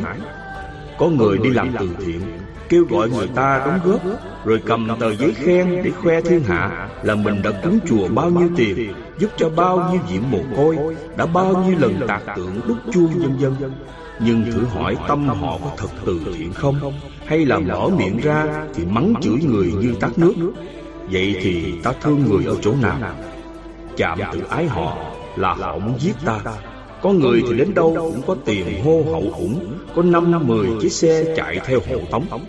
Tóm lại, Danh là thứ dục nuôi lớn bản ngã con người. Bản ngã lớn lên theo cái danh vọng địa vị của người ta. Hôm qua còn làm đầy tớ Ngày nay làm quan thì cái mặt cứ dên giáo Như người đánh xe ngựa cho thừa tướng Yến Anh. Anh. Ta cứ tưởng mình là thừa tướng Nên đi đâu quát tháo đánh đuổi người ta. Mai mà anh có bà vợ biết điều Đã sửa đổi tâm tánh anh. Bởi vậy ta phải thường xuyên như Lý Tắc Tý Tâm con người ai mà không háo danh? Phải đánh cho nó gục xuống. Đừng bao giờ để cho nó có cơ hội dùng lên Đến phần thực hành Chúng ta cần phải lưu ý Tâm chuyên nhất cảnh. Ta phải chọn một nơi thanh vắng như bãi Tha Ma Sơn Lâm, đống rơm, tròi lá Gò mã, đồng trống, gốc cây, gột đá.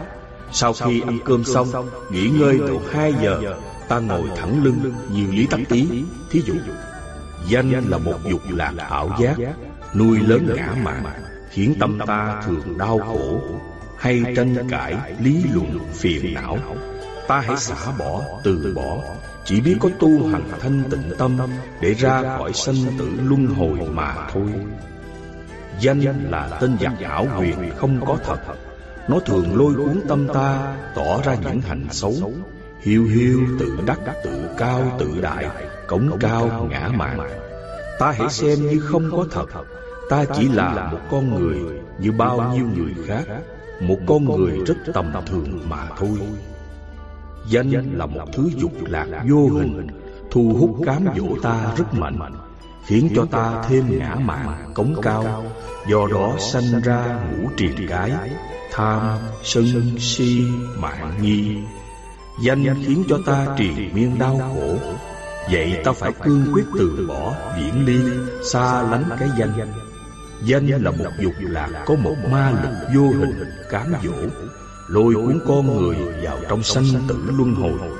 Vậy ta phải từ bỏ viễn ly xa lánh cái danh dù bất cứ trường hợp nào. Người tu sĩ lãnh đạo tăng đoàn mà lãnh cái danh vào chùa là lãnh rắn độc. Rắn sẽ cắn chết chúng tăng. Vậy người tu sĩ phải xa lánh cái danh, cái lợi Để cứu lấy chúng tăng và cứu lấy Phật giáo. Hàng ngày ta phải đặt niệm trước mặt Hướng tâm như thế. Không khéo thì bản ngã ta Nó đồ sộ thêm lên theo cái danh ấy. Người tu sĩ phải ghi nhớ là Trong năm pháp cực lạc Thì danh là hơn cả. Khó trị vô cùng. phải đập bẹp nó, trừ khử nó. Đừng để cho nó dùng lên và điều khiển ta. Xả tâm vô lượng tâm ăn. Làm người ai mà không thích ăn ngon Xả cái ăn. không có nghĩa là ta ăn muối mà chính là xả cái tâm tham ăn. Nó là một dục lạc lớn trong đời ta. Nên nhớ Ăn để mà sống Chứ không phải sống để mà ăn. Hãy quán cái ăn như uống thuốc Như trị bệnh ghẻ lỡ. Ăn mà thấy ớn, thấy ngán Là bị dục lạc cám dỗ. Ăn mà thấy ưa thích Cũng bị dục lạc cám dỗ. Chừng nào không ưa thích ăn ngon Không chê thức ăn dở Không ngán, không ớn Là không bị dục lạc ăn cám dỗ. Tóm lại ăn là thứ dục lạc ghê gớm Do thức ăn tiếp xúc với vị giác Tạo nên sự ưa thích, cám dỗ, khó cưỡng lại. Phàm phu không học thánh pháp Mà tùy pháp Nên thường bị ngã gục Trong mặt trận cám dỗ ăn uống này. Chỉ có bậc tu hành Giữ đúng giới hạnh mới thoát ra được. Thí dụ Lâu ngày không ăn đường thèm quá. Thấy ai mời một ly sữa là phóng tới lấy ngay. Thèm chua, Nghe người ta tả, Trái me chua Cũng đủ chảy nước miếng. Huống hồ là Nghe người ta ăn, Nhai nhóp nhép. Muốn không thèm ăn Thì phải thường như lý tác ý Để cho thành tựu. Bị cám dỗ bởi cái kẹo Ly nước chanh Hay một viên sinh tố, Vitamin C hoặc viên thuốc có dạng kẹo Kẹo ho Còn mang tội ăn phi thời huống hồ là ăn các thức ăn khác. người tu hành phải diệt trừ cái tâm tham ăn làm chủ cái ăn không ăn phi thời. tu thiền mà ăn một ngày ba bữa thì chừng nào mới làm chủ được sống chết? người nào còn chạy theo dục lạc ăn ăn phi thời là phi phạm hạnh là ngạ quỷ quỷ sa tăng phần đông các tu sĩ ngày nay từ đông sang tây, từ nam lên bắc, đều bị quỷ dục lạc ăn cám dỗ và lôi cuốn xuống địa ngục. Không khắc phục được ma dục ăn thì làm gì tu được chánh thiền, chánh định? Tu sai một hào ly là cách xa đạo giải thoát một ngàn dặm. Đi tìm đạo giải thoát mà tự trói mình trong ăn uống thì giải thoát ở chỗ nào? Người ở thế gian bị lôi cuốn vào cái ăn đã đành. Người tu sĩ không giải thoát được cái ăn Không thấy xấu hổ sao? Như vậy thì làm sao giải thoát sinh tử? Có người nhập thiền định Không ăn uống từ 7 ngày Cho đến một tháng Mà không chết. Sau đó phục hồi dần cơ thể Sinh hoạt lại bình thường. Nhập thiền định một ngày Là làm chủ sống chết một ngày Nhập được một tháng Là làm chủ sống chết được một tháng Người tu làm chủ sanh già, bệnh chết, ưu bi, sầu khổ là chỗ nào? Đó là chỗ lìa được ba cái dục, danh, sắc, lợi đã nói ở trên. Ở đây, lìa cái ăn, tức là lìa sống chết. Người tu sĩ phải từ bỏ tài sản nhỏ, tài sản lớn. Bà con quyến thuộc nhỏ, bà con quyến thuộc lớn. Từ bỏ danh lợi thế gian, quyền tước lớn, nhỏ để sống thiểu dục, tri túc, ba y, một bát. Đó là sống như lời Phật dạy. Sanh đã tận, phạm hạnh đã thành, thì mới giải thoát được sanh, già, bệnh, chết, ưu bi, sầu khổ, chấm dứt luân hồi. E. Xả vô lượng tâm ngủ Ngủ là một trong năm thứ ngũ dục lạc Khiến cho ta thích thú, ham ngủ. Ngủ cũng là trạng thái ngu si, mê muội bần thần, giả rượi, lười biếng. Cho nên người lười biếng là người ham ngủ. Ăn chơi trác tán, cờ bạc, rượu chè, thức khuya Làm việc quá nhiều cũng sanh ra buồn ngủ. Trong việc tu tập thiền định thì ngủ có nhiều cấp độ. Một, hôn trầm. Ngồi một lúc là gục xuống Rồi lại ngẩng lên. Hai, thùy miên cúi đầu xuống quẹo cổ qua một bên và ngủ thiếp đi. Ba hôn tịch lúc mê lúc tỉnh mơ mơ màng màng. Thí dụ ý tu tập đếm hơi thở mà lúc nhớ lúc quên. Ba du ký chợt quên. Khi quên thì tâm không còn tỉnh giác vọng niệm liền khởi. Năm ngoan không. Vô ký kéo dài là ngoan không còn gọi là không ngơ. Ngoan không là nguyên nhân phát sinh ra trí tuệ tưởng giải Phật dạy, người mới tu phải tu chánh niệm tỉnh thức, kinh hành nhiều, Làm cho sức tỉnh thật mạnh. Trên thân quán thân theo hành tướng ngoại, Để sức quán cho vững, Và không rơi vào hôn trầm thùy miên, hôn tịch, vô ký. Không lo tu tập tỉnh thức, Mà lo ngồi kiết già quán hơi thở, Đặt đề mục, Ngồi quá lâu cơ thể mỏi mệt thì hành giả sẽ thiếp dần trong trạng thái mỏi mệt, mất khả năng suy tư, làm cho ngu si, tu hành lạc lẽo mà không hay biết. Cho nên tất cả những loại ngủ này đều gọi chung là si thiền, si định. Người tu theo tà thiền Định tưởng thường rơi vào vài năm loại ngủ này Không sao tránh khỏi ba Nguyên nhân của chứng buồn ngủ Người tu hành muốn vượt qua năm thứ si thiền này Thì phải hết sức tận dụng khả năng để xả bỏ nó. Nếu thấy mỏi mệt mà lo đi ngủ ngay là sai. Nếu ngồi thiền mà rơi vào trạng thái ngoan không là tu sai pháp, Phải phá nó đi. Đừng cho nó nhập vào thân ta. Vì ngủ cũng có vô lượng hình thức và trạng thái ngủ khác nhau, Nên cũng phải có vô lượng pháp để xả ngủ. Đi tàu, đi xe, bị say sóng, gió Cảm thấy ngây ngây như ngủ. Bị cảm gió, thân lừ đừ, nóng, lạnh, chân dân. Và tất cả những bệnh khác Đều có thể làm cho cơ thể quể quải khó chịu. Cơ thể lờ đờ, tu sai cũng buồn ngủ. Thí dụ Khả năng ta tu tập quán sổ tức Chỉ có thể đếm độ một ngàn hơi Mà bây giờ ta sáng lên đến một ngàn năm trăm Hay hai ngàn hơi Quá sức của nó Thì làm sao không buồn ngủ? Khi trụ tâm không đúng chỗ Cũng buồn ngủ. Làm việc quá sức Mệt mỏi cũng buồn ngủ. Sống cô độc Cờ bạc, rượu chè Sanh ra buồn ngủ. Trai gái dục lạc quá độ Cũng sanh ra buồn ngủ. Vậy Muốn xả vô lượng tâm ngủ Thì phải làm sao Muốn xả vô lượng tâm ngủ Phải tùy theo tình trạng cơ thể Mà tu tập hoặc chữa trị. Phải hết sức thận trọng Trong việc trao dồi tâm này. Một Phải biết buồn ngủ trong thân là loại nào? Hai Tùy theo bệnh trạng buồn ngủ Mà dùng thuốc thang để trị. Ba Cương quyết mạnh mẽ Dứt bỏ những thói quen xấu Những trò chơi không lành mạnh Có hại cho cơ thể Cờ bạc, rượu chè Vui chơi thâu đêm Sáng hôm sau mệt mỏi ngủ gà, ngủ gật 4.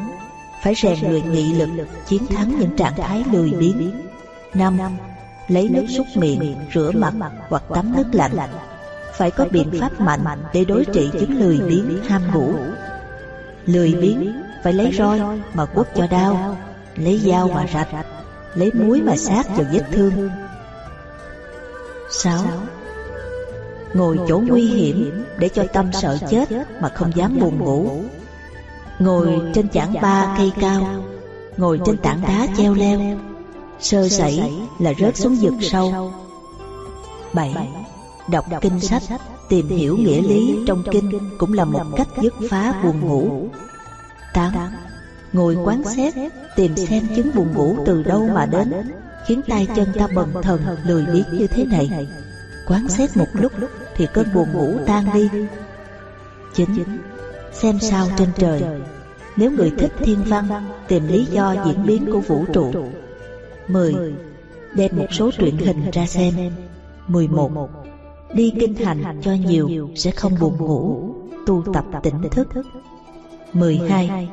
Tu vô lậu, Quán xét vô thường, Khổ không, vô ngã trong thân ta Tu tập định vô lậu, Chánh niệm tỉnh thức. 13. Đi kinh hành, Trao dồi lòng từ tâm của mình Dưới bước chân đi, Tránh dẫm đạp chúng sanh. Thí dụ, Ban đêm đi kinh hành, Ta không nhìn thấy chúng sanh, Khó mà tránh được. Vậy ta phải nhắc, Ban đêm tôi đi kinh hành, Không thấy chúng sanh, Xin tránh cho tôi đi. Hoặc là câu, Tất cả các chúng sanh ở dưới chân tôi Hãy tránh cho tôi đi. Và cảm ứng đạo giao mang tư nghị Khi chúng ta đi đến đâu Thì các chúng sanh sẽ tránh cho chúng ta đi.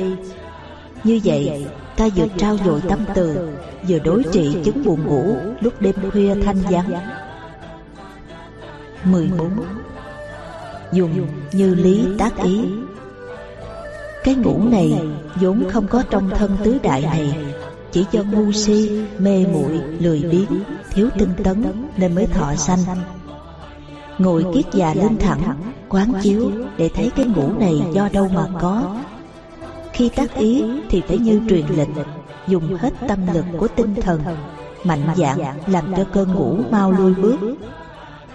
Khi đối trị với buồn ngủ thì phải sáng suốt thông minh nếu không thì chứng buồn ngủ càng tăng và ta càng vất vả hơn khi chống trả lại nó Tu hành theo đạo Phật là phải siêng năng, bền chí, kinh hành nhiều. Đức Phật ngày xưa đã kinh hành rất nhiều về đêm và Ngài ngủ rất ít. Luôn trao dồi xả tâm, ngủ dưới chân mình, bằng pháp hướng tâm như lý tác ý. Buồn ngủ phải lui đi, lười biếng phải lui đi. Đó là những câu ám thị ngắn mà ta áp dụng khi buồn ngủ và ta đi kinh hành thì sẽ rất tỉnh táo. Cơn mơ mơ, say say, hãy lui đi, thân tâm phải tỉnh táo. Nhắc nhiều lần như vậy trong khi đi, giống như ra lệnh. Một lúc sau thì ta hết hôn trầm, thùy miên. Bấy lâu nay, chúng ta khổ sở vì chứng hôn trầm mà không có cách, không có người hướng dẫn để tu tập. Trong giáo án này, Thầy đưa kinh nghiệm của bản thân Thầy để giúp cho quý Thầy và các Phật tử nương vào đó làm Pháp mà tu tập. Nếu tu không có kết quả là tu tập sai, dùng Pháp hướng sai. Còn nếu theo đúng Pháp hành của nó, quý vị sẽ thấy hiệu quả tức thì. Tất cả hôn trầm, thùy miên đều lui dần. Tâm của quý vị sẽ được thanh thản, an lạc, rất tỉnh táo. Sau đây, Chúng ta thử xem xét chứng hôn trầm do đâu mà có và làm thế nào để phá hôn trầm. 4. Nguyên nhân đưa đến hôn trầm Người tu thiền thường rơi vào hôn trầm vì nhiều nguyên nhân khác nhau. Một, lao động chân tay nhiều hoặc thức khuya mệt mỏi sinh ra hôn trầm. Đi xe, đi tàu say sóng, say gió, cảm thấy ngay ngay như ngủ. Hai, tu tập quá nhiều hoặc tu sai pháp cũng sinh ra hôn trầm. Ba, tu tập quá ít, sinh ra lười biếng nên bị hôn trầm. Bốn, sống độc cư sinh ra hôn trầm. Năm, uống thuốc chỉ thống sinh ra hôn trầm. Sáu, khi tâm bị bệnh hoặc trụ tâm không đúng chỗ cũng sinh ra hôn trầm. Bảy, bị ma chướng hôn trầm. Năm, cách đối trị hôn trầm Muốn phá hôn trầm Phải tùy theo mỗi thứ mà phá. Một Lao động chân tay nhiều sanh ra hôn trầm. Người tu tập không nên lao động nhiều Và lao động quá sức. Nên nhớ là lao động để mà tu Chứ không phải lao động để hết công việc. Tu tập là sự lao động rất lớn về trí. Nếu lao động cơ thể quá nhiều Không thể nào tránh khỏi hôn trầm Người cư sĩ phải biết giữ gìn sức khỏe Không nên phí phạm sức khỏe Trong các cuộc vui chơi chắc tán Thức khuya, trà, rượu, thuốc hút, vân vân. Hai Tu tập là một sự lao động về tinh thần. Nếu tu tập nhiều, tinh thần mỏi mệt Dễ đưa đến hôn trầm. Nếu hôn trầm do sự tu tập Thì nên đặt lại thời khóa tu tập Cho hợp với sức của mình thì sẽ hết hôn trầm và càng tu càng thấy thích thú hơn. ba Tu ít Có quá nhiều thì giờ nhàn rỗi, sinh ra lười biếng, dễ bị hôn trầm tấn công. Nên tu đúng theo thời khóa thì hết hôn trầm. bốn Người mới sống độc cư, cô đơn, không nên ngồi thiền nhiều. Đừng nên ở không, phải lao động vừa sức, nhẹ nhàng thì hết hôn trầm năm Uống thuốc chỉ thống, sanh ra buồn ngủ. Nên đi ngủ, Khi thuốc tan hết thì hết buồn ngủ. 6. Thân bệnh, sanh ra hôn trầm. Nên tịnh dưỡng trị bệnh, Tu ít lại, xả nghỉ Thì hôn trầm sẽ hết. 7. Bị ma chướng, hôn trầm Thì đi kinh hành dùng pháp hướng và đem hết nghị lực chiến đấu bằng cách liên tục động thân hoặc rửa mặt, đi tắm hoặc làm tất cả những hành động khác. Mục đích là giữ đúng giờ, không đi ngủ trước. 8. Còn một cách nữa là trèo lên bồ đoàn, ngồi kiết già, lưng thẳng, mắt nhìn xuống chóp mũi, tập trung tâm lại nhân trung, biết hơi thở ra vô tại đó Đồng thời hít vô chậm chậm cho hết sức. Hít vô xong rồi Thì cũng chậm chậm thở ra cho hết. Tiếp tục thở như vậy Cho đúng 10 hơi thở Thì sẽ hết hôn trầm. 9. Nếu không hết Thì còn có một phương cách cuối cùng Là làm cho hơi thở phát ra tiếng kêu, Nghĩa là thở mạnh, có âm thanh. Thở đến khi nào không còn bị hôn trầm mới thôi. Trích đường về xứ Phật.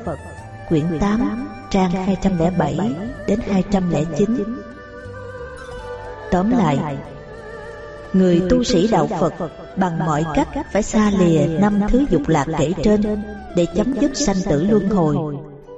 Mục đích tu hành theo đạo Phật là làm chủ năm thứ dục lạc, là xả ngũ dục lạc, tài, sắc, danh, thực, thùy. Nếu quý vị không xả được năm thứ ngũ dục lạc ấy, thì dù cho tu thiền một ngàn năm cũng là ma thiền, tà thiền. Có nhiều đạo sĩ tu khổ hạnh nhiều năm trên núi Ăn toàn lá cây rừng mà sống được. Người ta đem chôn xuống đất mà không chết. Dìm xuống nước, đi trên lửa Mặc áo mỏng đi ra ngoài trời rét dưới 37 độ âm Vẫn không hề hấn gì.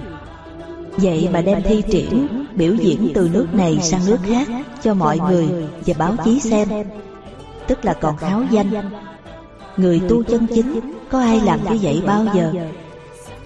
Đức Phật dạy ta tháo gỡ những khó khăn của kiếp sống để được an vui, giải thoát. Người nào tu tập tứ vô lượng tâm mà còn dướng mắt trong ngũ dục lạc, thì dù cho người ấy có lý luận như thế nào, thiên hạ cũng biết. Dù có thần thông bay như chim, lặn xuống nước, độn thổ, tàn hình, có bùa chú thần linh kêu mây, hú gió, người ta vẫn biết là ông ta chưa chứng đạo. đời sống của một tu sĩ mà ở chùa to, tháp lớn, ăn ngày ba bữa, vật dụng không thiếu thứ gì, là đời sống của thế gian pháp. Phàm phu tục tử bị năm thứ dục lạc trói buộc, là đời sống phi giải thoát. Tu sĩ mà sống như thế là đời sống phi phạm hạnh, không phải là đời sống xuất thế gian của thầy tu đạo Phật. Chỉ cần nhìn vào đời sống của tu sĩ Thì ta biết ngay là Phật giáo hưng thịnh hay không. Xã hội còn có thầy tu khất sĩ Là Phật giáo còn hưng thịnh. Nếu có nhiều chùa to, tháp lớn Là Phật giáo suy đồi Khi người tu sĩ Phật giáo Mà không lấy ba thánh pháp Giới, định, tuệ Làm chỗ nương tựa vững chắc Thì dễ phạm lỗi lầm. Không biết xấu hổ trước những lỗi nhỏ nhặt thì chánh pháp phải suy đồi khi nào còn các thầy tu xa lìa ngũ dục sống thiểu dục tri túc ba y một bát không nhà không cửa không có gia đình tài sản nhỏ tài sản lớn. là còn những bậc chân tu giới đức thiền đức thật sự giải thoát khỏi những dục lạc thế gian. là điềm lành cho phật giáo. còn đi biểu diễn những trò kỳ đặc chỉ là hình thức mua danh, bán lợi mà thôi. Để kết thúc bài tứ vô lượng tâm này, Chúng tôi xin nhắc lại các điểm sau đây Để quý vị lưu ý và tu tập đúng cách để đạt kết quả. Một, Nếu Pháp hướng là ý thức, Thì phải có đối tượng, Nghĩa là cụ thể mới có kết quả. Nếu Pháp hướng mà trừu tượng, Thì tu tập nhiều năm cũng không có kết quả. Thí dụ như ta ngồi quán thay ma bộ xương trắng. thì thực tế không có thây ma và bộ xương trắng trước mặt. chỉ do tâm ta tưởng ra. vậy đề mục đó là trừu tượng. nhưng ta dùng pháp hướng để nhắc tâm là ta áp dụng pháp tưởng đúng cách. còn tưởng trước mặt có hơi thở ra vô là ý thức chứ không phải là tưởng thức. quý vị hãy cẩn thận khi áp dụng trong trường hợp này, kẻo dùng tưởng mà cứ cho là ý thức. Dùng lẫn lộn ý thức và trừu tượng thì không có kết quả và đưa đến thiền sai. Hai, khi tu tập thì nội tâm phải an trú trong chánh niệm, giữ tâm mình trong chánh niệm. Thí dụ, khi trao dồi tâm từ thì luôn luôn phải ở trong lòng thương yêu, trong tứ vô lượng tâm mà đặt chánh niệm. không phải trong cái tâm dao động. nhớ cái này nghĩ cái kia. đặt niệm chân chánh ở ngay trong sự trao dồi. nếu dùng chánh niệm quán thân bất tịnh mà tu tâm từ là tu sai nên nhớ phải thường xuyên như lý tác ý không được sao lãng phải tỉnh thức cao độ không để cho thất niệm. phật dạy bị thất niệm là bị ma dẫn Dù có chánh niệm mà không đúng đối tượng ta đang trao dồi Thì vẫn không có kết quả, vẫn bị ma dẫn Nếu sức tỉnh thức chưa cao độ Thì phải tu chánh niệm tỉnh giác định. ba Khéo léo giữ tâm dưỡng trú trong thiện pháp. Luôn luôn lúc nào cũng thực hiện pháp Phật Dưỡng trú trong thiện pháp Không cho ác pháp chiếm tâm hay đặt chân vào tâm. Luôn luôn đề cao cảnh giác.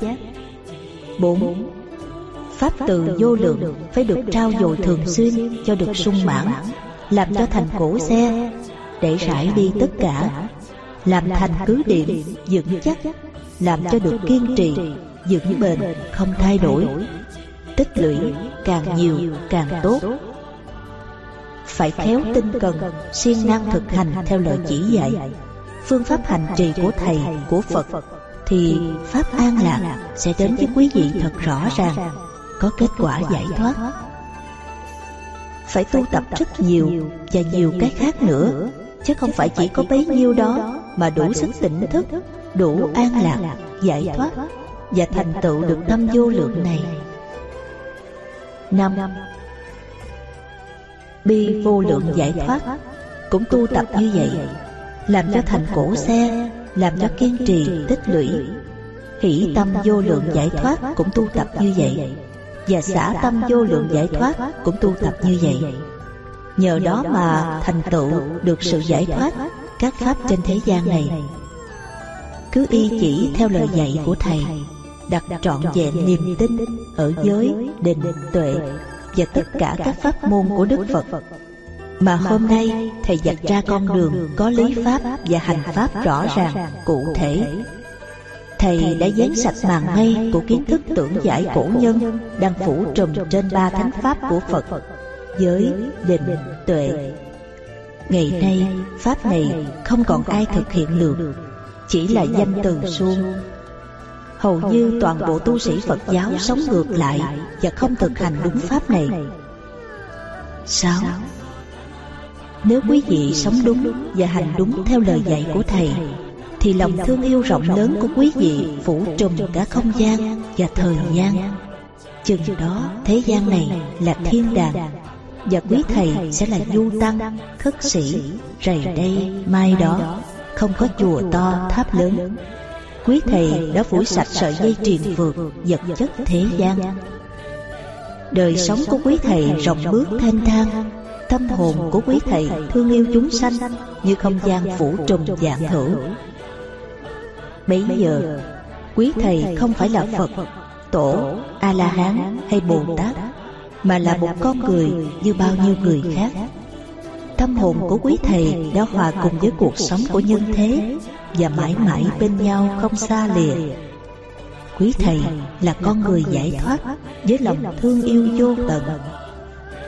Pháp tướng vô lượng tâm tuyệt vời như vậy một cao tăng thời Đức Phật đã thực hiện được tứ vô lượng tâm, đắc quả A-la-hán và được Phật ca ngợi.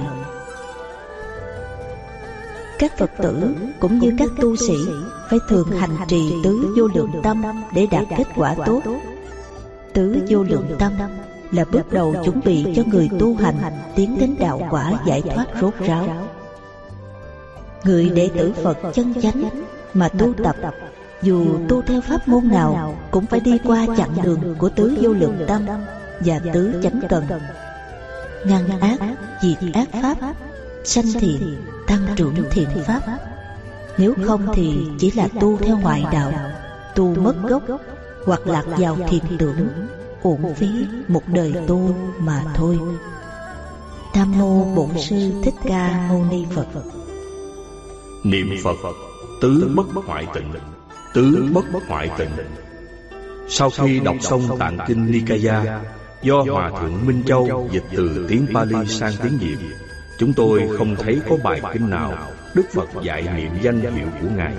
Nhất là lại còn không thấy Đức Phật dạy niệm Lục tự Di Đà Để cầu về cõi cực lạc Tây Phương. Niệm lục tự Di Đà. Đó là một phương pháp do các thầy tổ ngày xưa kiến giải biên soạn. Và viết ra dựa theo kinh sách phát triển. Gần đây, quý Phật tử thành phố Hồ Chí Minh đã gửi cho chúng tôi một cuốn sách kiến giải của các sư Nam Tông Miến Điện do một nhà sư Việt Nam biên soạn và dịch ra Việt ngữ. Trong sách này dạy phương pháp niệm Phật là niệm 108 âm của chính công đức Phật. Khi niệm mỗi âm tiếng Pali là lần một chuỗi. Như vậy, niệm 108 âm là lần 108 một chuỗi. Cách thức niệm Phật này cũng giống như cách thức niệm hồng danh hiệu Phật Đà trong kinh sách phát triển. Đọc cuốn sách này, chúng ta thấy rõ ràng niệm 108 âm chứ không phải niệm chính công đức Phật. Và như vậy, các nhà sư này dạy sai trong kinh sách nguyên thủy của Phật. Niệm Phật là niệm thiện, làm việc thiện, sống thiện, sống đúng những đức hạnh như Phật, chứ không phải niệm 108 âm. Niệm 108 âm là ức chế tâm, làm cho tâm hết vọng niệm. Thật ra lỗi này không phải do các sư, mà chính các sư cũng là nạn nhân của tưởng uẩn các sư tạo ra và lừa đảo lại các sư mà thôi. Kết quả pháp môn niệm lục tự di đà là cầu giảng sanh cực lạc Tây Phương. Đó là cầu về một thế giới ảo tưởng, thế giới không thật có. Còn kết quả của những người niệm chính công đức Phật giống như người tu tập thập thiện. Người tu thập thiện là những người sống và làm đúng mười điều lành nên mới hưởng quả lành của thập thiện. Còn ở đây, các sư không sống đúng mười điều lành mà cứ niệm thầm trong miệng những âm thanh như đọc thần chú không ai hiểu nghĩa lý gì cả thì làm sao hưởng mười điều lành này được mặc dù các sư có giải thích mười công đức rất rõ ràng nhưng không dạy sống đúng mười công đức mà là dạy niệm âm thanh công đức thì có ích lợi gì thiết thực cho ai đâu. đây cũng là một phương pháp ức chế tâm một phương pháp tu tập thiền tưởng mà các trường phái và các tông phái đều tu tập và rèn luyện.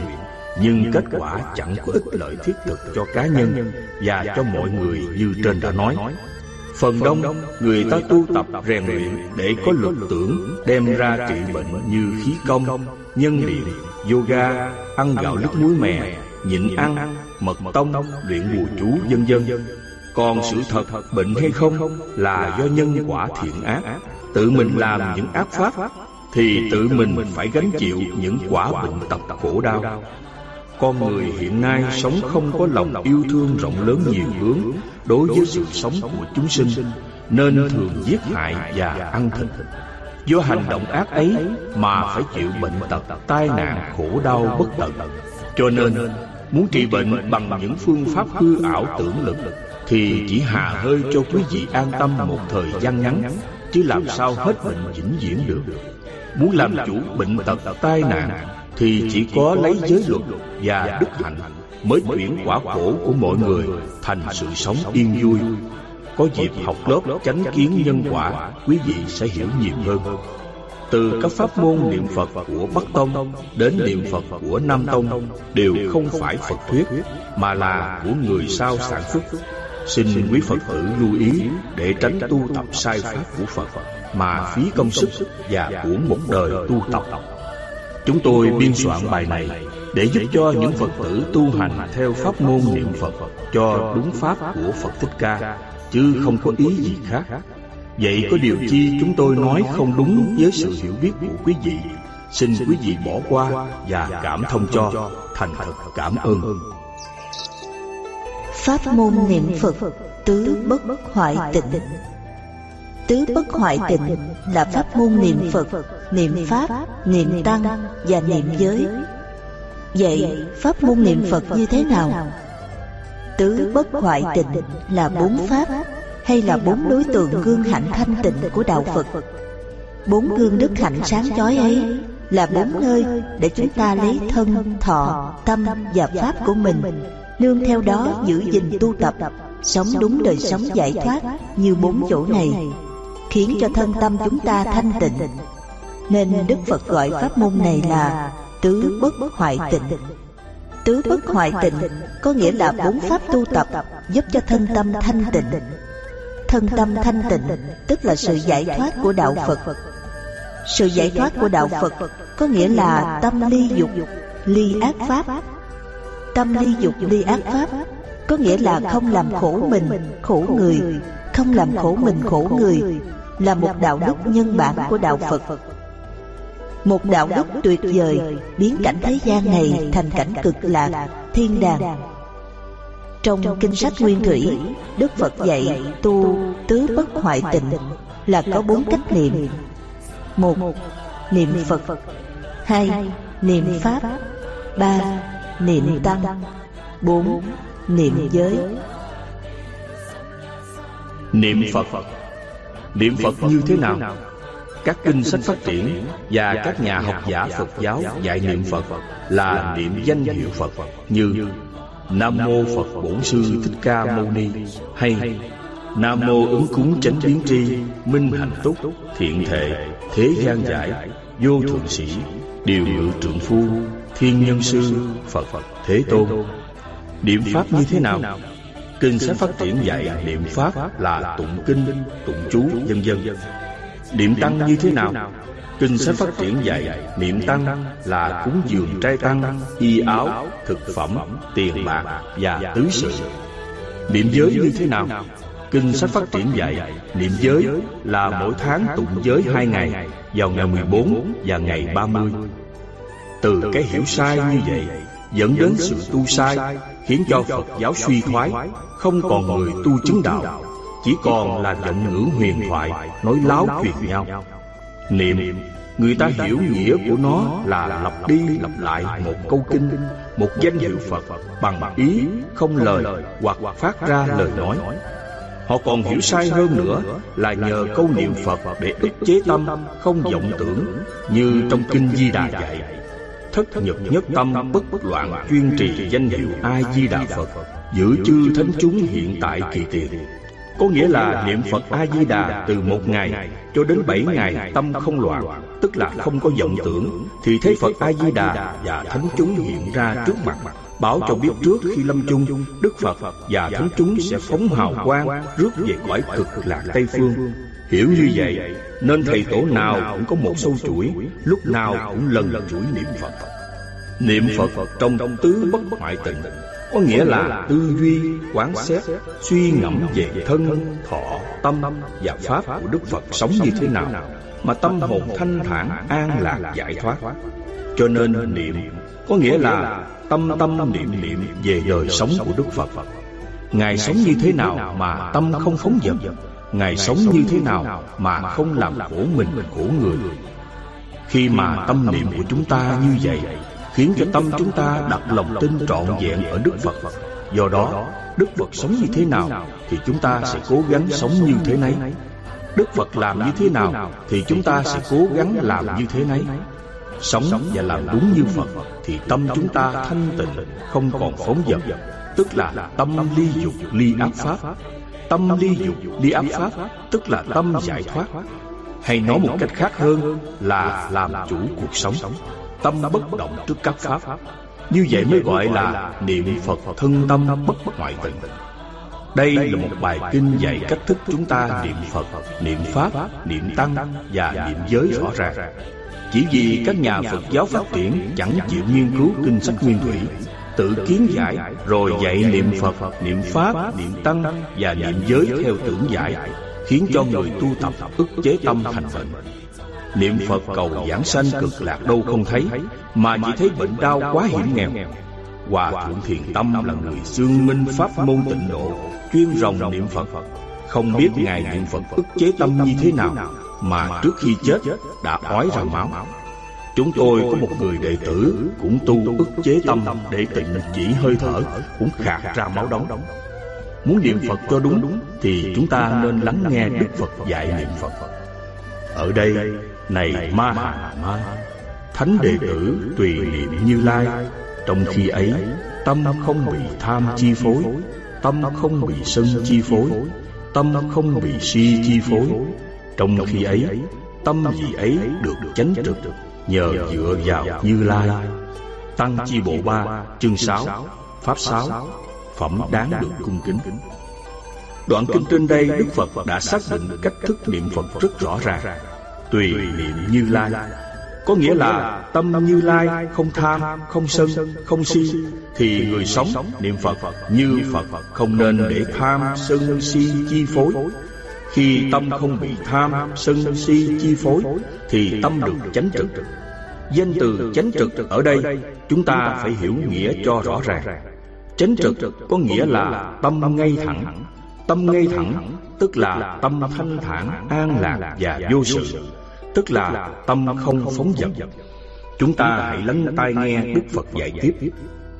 Và này Ma Hà Nà Ma Một vị thánh đệ tử Với tâm chánh trực Liền được nghĩa tính thọ Được pháp tính thọ Được hân hoan liên hệ đến pháp.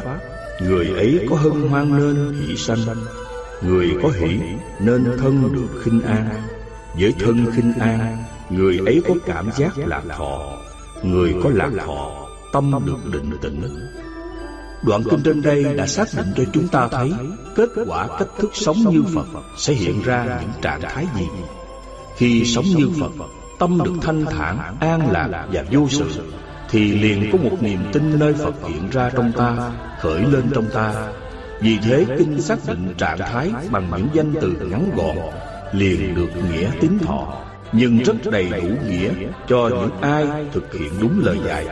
còn những người sống không đúng như Phật Thì chẳng hưởng được những kết quả này.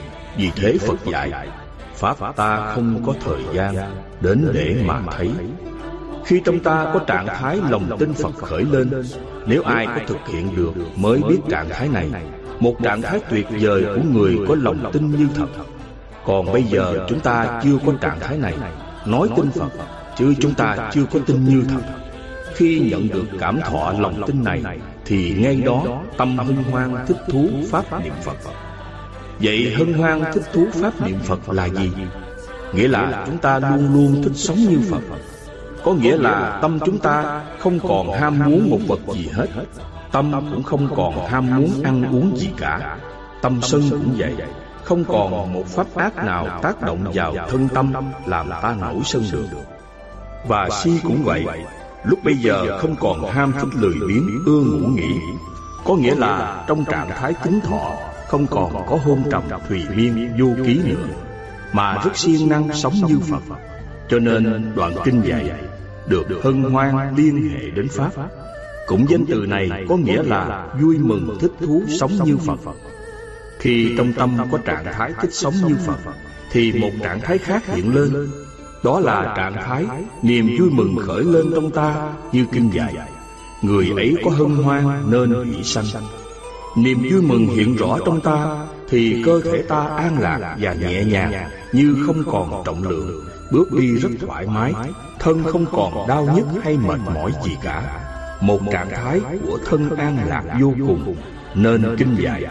Người có hỷ nên thân được khinh an. Đúng vậy, Người có niềm vui thì thân được nhẹ nhàng an lạc. Khi thân được nhẹ nhàng an lạc, Khi thân được nhẹ nhàng an lạc Thì toàn bộ thân tâm có một cảm giác thọ lạc một cách kỳ lạ Mà không thể nói ra được. Vì không có danh từ nào để diễn tả, Chỉ có người tu tập đến những trạng thái đó mới cảm nhận được. Như người uống nước nóng lạnh tự biết, Người ngoài cuộc không thể biết được. Đoạn kinh đã xác định rõ ràng Giới thân khinh an, Người ấy có cảm giác lạc thọ. Trong trạng thái lạc thọ này, Hành giả mới xác định được tâm định tĩnh. Từ lâu mọi người ai cũng nói tâm định tĩnh, Nhưng chưa ai biết được trạng thái tâm định tĩnh như thế nào. Phải trải qua bao nhiêu trạng thái như vậy Mới thấy được tâm định tĩnh? Với tâm định tĩnh này Các bạn sẽ nhập thiền định Không có khó khăn Không có mệt nhọc Không có phí sức. Tu tập được tâm định tĩnh Không phải dễ đâu các bạn ạ. à. Sống như Phật Cuối cùng chúng ta mới có được trạng thái tâm định tĩnh Như trong kinh dạy.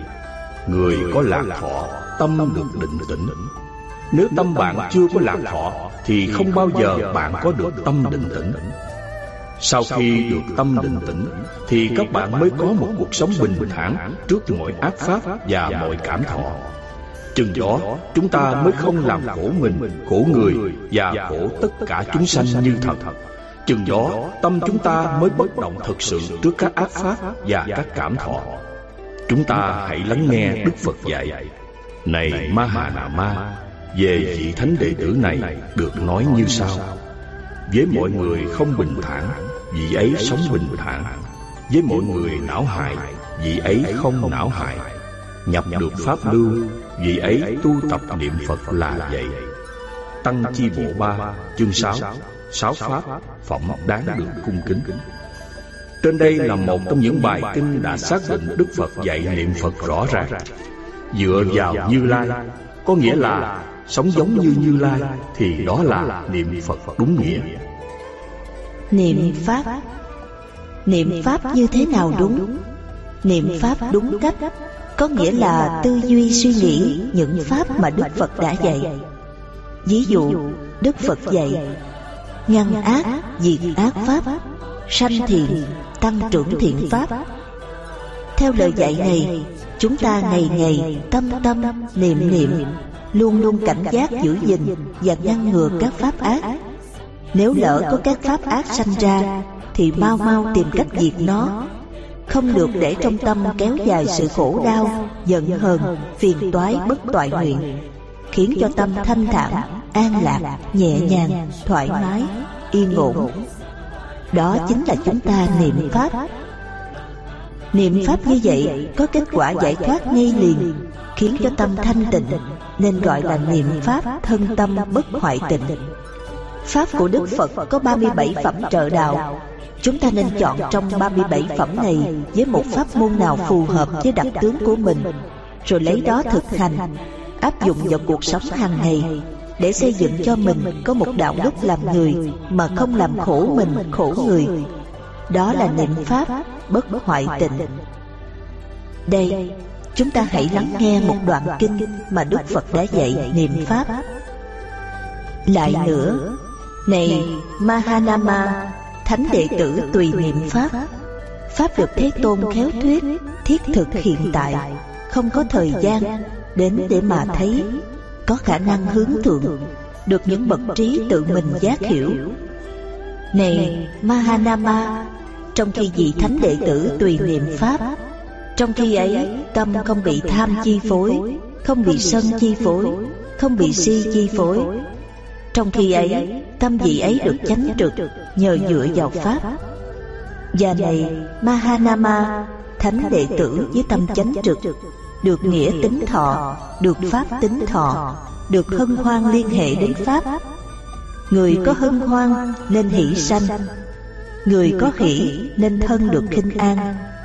Với thân khinh an Vì ấy cảm giác lạc thọ. Người có lạc thọ, Tâm được định tĩnh. Này, Mahanama, Về vị thánh đệ tử này được nói như sau. Với mọi người không bình thản Vì ấy sống bình thản. Với mọi người có não hại Vì ấy sống không não hại. Nhập được Pháp lưu, Đó là vị ấy tu tập niệm Pháp. Tăng chi bộ ba, Chương sáu Sáu Pháp Phẩm đáng được cung kính.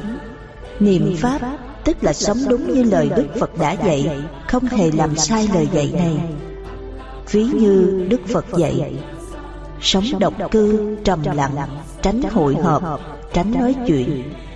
Nếu quý Phật tử không làm sai lời dạy này Là quý vị niệm Pháp. Còn làm sai lời dạy này Là quý vị không niệm Pháp Mà niệm theo dục thế gian. Niệm Pháp Tức là sống như Pháp. Niệm Tăng. Niệm Tăng như thế nào đúng? Muốn tu Pháp niệm Tăng cho đúng Thì trước tiên phải chọn những vị Tăng nghiêm trì giới luật. Những vị Tăng nghiêm trì giới luật Là những vị sống thiểu dục tri túc Ba y một bát. Sống không có chùa to Phật lớn. Sống xa lìa những vật chất tiện nghi đầy đủ. Sống không có ăn mặc sang đẹp. Sống thường đi xin từng miếng mà ăn. Sống không cất giữ tiền bạc. Của cải tài sản Thường lấy gốc cây làm giường nằm, Sống ngày một bữa, Không có ăn uống phi thời. Chọn được những vị tăng như vậy, Chúng ta tôn kính những bậc này Và xin họ làm thầy. Từ đây, chúng ta có ngọn đuốc soi đường hàng ngày ta quan sát tư duy qua gương thánh hạnh, đạo hạnh của họ, và chúng ta tập sống như họ để biết nhẫn nhục tùy thuận bằng lòng để biết đẩy lui các chướng ngại pháp trong tâm để biết thương yêu hòa hợp với mọi người để biết chịu phần thiệt về mình luôn luôn bắt chước các đức hạnh của chúng tăng sống theo gương thánh đức của chúng tăng Ngược lại, những vị tăng phá giới, phạm giới, bẻ dụng giới thì chúng ta xem họ như những tu sĩ Bà La Môn, không đáng cho chúng ta cung kính và cúng dường. Tư duy quán xét những đức hạnh sống của chúng thánh tăng để lấy đó làm gương sống tu tập ly dục ly ác pháp, đó mới chính là chúng ta niệm tăng. Niệm tăng như vậy có ích lợi cho mình, cho người rất lớn, sẽ không làm khổ mình, khổ người. Niệm tăng như vậy Thân tâm mới thanh tịnh. Niệm tăng như vậy mới gọi là Niệm tăng bất hoại tịnh Niệm tăng tức là thưa hỏi những điều quý vị chưa thông suốt để được thông suốt Niệm tăng là sự thân cận để học qua thân giáo của người trong cuộc sống hàng ngày. Niệm tăng chúng ta nên chọn một vị thánh tăng trong thời Đức Phật Như ông Xá Lợi Phất, ông Mục Kiền Liên, ông La Hầu La, ông Phú Lâu Na, vân vân. Do tu định vô lậu Chúng tôi thích chọn ông Phú Lâu Na làm gương đức hiếu sinh. Hàng ngày chúng tôi sống như ông Phú Lâu Na Vì thế chúng tôi đang niệm tăng. Đây là lời Đức Phật dạy chúng ta cách thức niệm tăng. Lại nữa này Ma Hà Nà Ma Thánh đệ tử tùy niệm tăng. Diệu hạnh là chúng đệ tử Thế Tôn. Trực hạnh là chúng đệ tử của Thế Tôn. Ứng lý hạnh là chúng đệ tử của Thế Tôn. Chánh hạnh là chúng đệ tử của Thế Tôn. Tức là bốn đôi tám vị Chúng đệ tử Thế Tôn này đáng được cung kính, Đáng được tôn trọng, Đáng được cúng dường, Đáng được chấp tay, Là vô thượng phước điện ở đời. Này Ma Hà Nà Ma Trong khi thánh đệ tử tùy niệm chúng tăng, Trong khi ấy Tâm không bị tham chi phối, không bị sân chi phối, không bị si chi phối, trong khi ấy tâm vị ấy được chánh trực. Nhờ dựa vào tùy niệm chúng tăng và này ma hà nà ma một vị thánh đệ tử với tâm chánh trực, được nghĩa tính thọ, được pháp tính thọ, được hân hoan liên hệ đến chúng tăng. Người có hân hoan nên hỷ sanh, người có hỷ nên thân được khinh an. Với thân khinh an vì ấy cảm giác lạc thọ, Người có lạc thọ, Tâm được định tĩnh. Này Ma Hà Nà Ma Về vị thánh đệ tử này Được nói như sau. Với mọi người không bình thản, vì ấy sống bình thản. Với mọi người có não hại, vì ấy sống không não hại. Nhập được Pháp lưu, Đó là vì ấy tu tập niệm chúng tăng. Tăng chi bộ ba, chương sáu Sáu Pháp, phẩm đáng được cung kính. Niệm giới. Niệm giới như thế nào đúng? Muốn niệm giới cho đúng, thì phải học giới luật cho thông suốt khi giới luật đã học thông suốt, thì chúng ta quán xét và tư duy những đức hạnh nào của giới dạy về đạo đức làm người và những giới luật nào dạy về giới đức làm thánh. Chúng ta đã hiểu rõ các đức hạnh của giới xong, thì từ đó, hàng ngày, Chúng ta quyết tâm phải sống cho đúng những đạo đức làm người và làm thánh. Nhờ có quan sát và tư duy như vậy, Nên sống đúng giới luật nghiêm túc Do sống đúng với luật nghiêm túc Nên thân tâm thanh tịnh Ly dục, ly ác pháp. Người tư duy quan sát Và sống đúng với luật như vậy Nên gọi là niệm giới bất hoại tịnh. Niệm như vậy mới gọi là niệm giới chứ không phải niệm giới theo kiểu các nhà Phật giáo phát triển tụng một bài giới là xong. Niệm giới như vậy gọi là niệm giới Phật giáo phát triển, chứ không phải niệm giới bất hoại tịnh. Đây, chúng ta hãy lắng nghe Đức Phật dạy niệm giới. Lại nữa, này Mahanama, thánh đệ tử tùy niệm các giới của mình. Giới không bị bẻ vùng, không bị sức mẻ, không bị vết chấm, không bị uế tạp, đưa đến giải thoát, được người trí tán thán, không bị chấp thủ, đưa đến thiền định. Này Mahanama, trong khi thánh đệ tử tùy niệm giới, trong khi ấy tâm không bị tham chi phối, không bị sân chi phối, không bị si chi phối. Trong khi ấy, tâm vị ấy được chánh trực nhờ dựa vào giới. Và này Mahanama, một thánh đệ tử với tâm chánh trực được nghĩa tính thọ được pháp tính thọ được hân hoan liên hệ đến giới pháp Người có hân hoan nên hỷ sanh.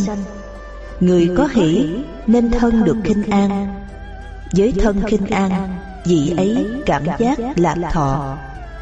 Người có lạc thọ Tâm được định tĩnh. Này Mahanama Về vị thánh đệ tử này Được nói như sau. Với mọi người không bình thản Vị ấy sống bình thản. Với mọi người có não hại Vị ấy sống không não hại. Nhập được Pháp lưu Đó là vị ấy tu tập niệm giới. Tăng chi bộ ba Chương 6 Sáu Pháp Phẩm đáng được cung kính. Đây là một trong những bài kinh Để xác chứng lời Đức Phật dạy. Như vậy mà các tổ dám cả gan thay đổi Khiến cho người đời sau tu tập sai lạc. Đó là các tổ dạy sai Pháp của Đức Phật.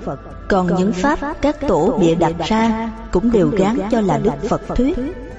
Bởi vậy từ 25 thế kỷ nay Người ta mang tiếng tu theo đạo Phật. Chứ kỳ thật là người ta tu theo đạo của các tổ. Cho nên hàng triệu dạng người tu hành Mà chẳng có ai làm chủ sanh, già, bệnh, chết. Và chấm dứt luân hồi.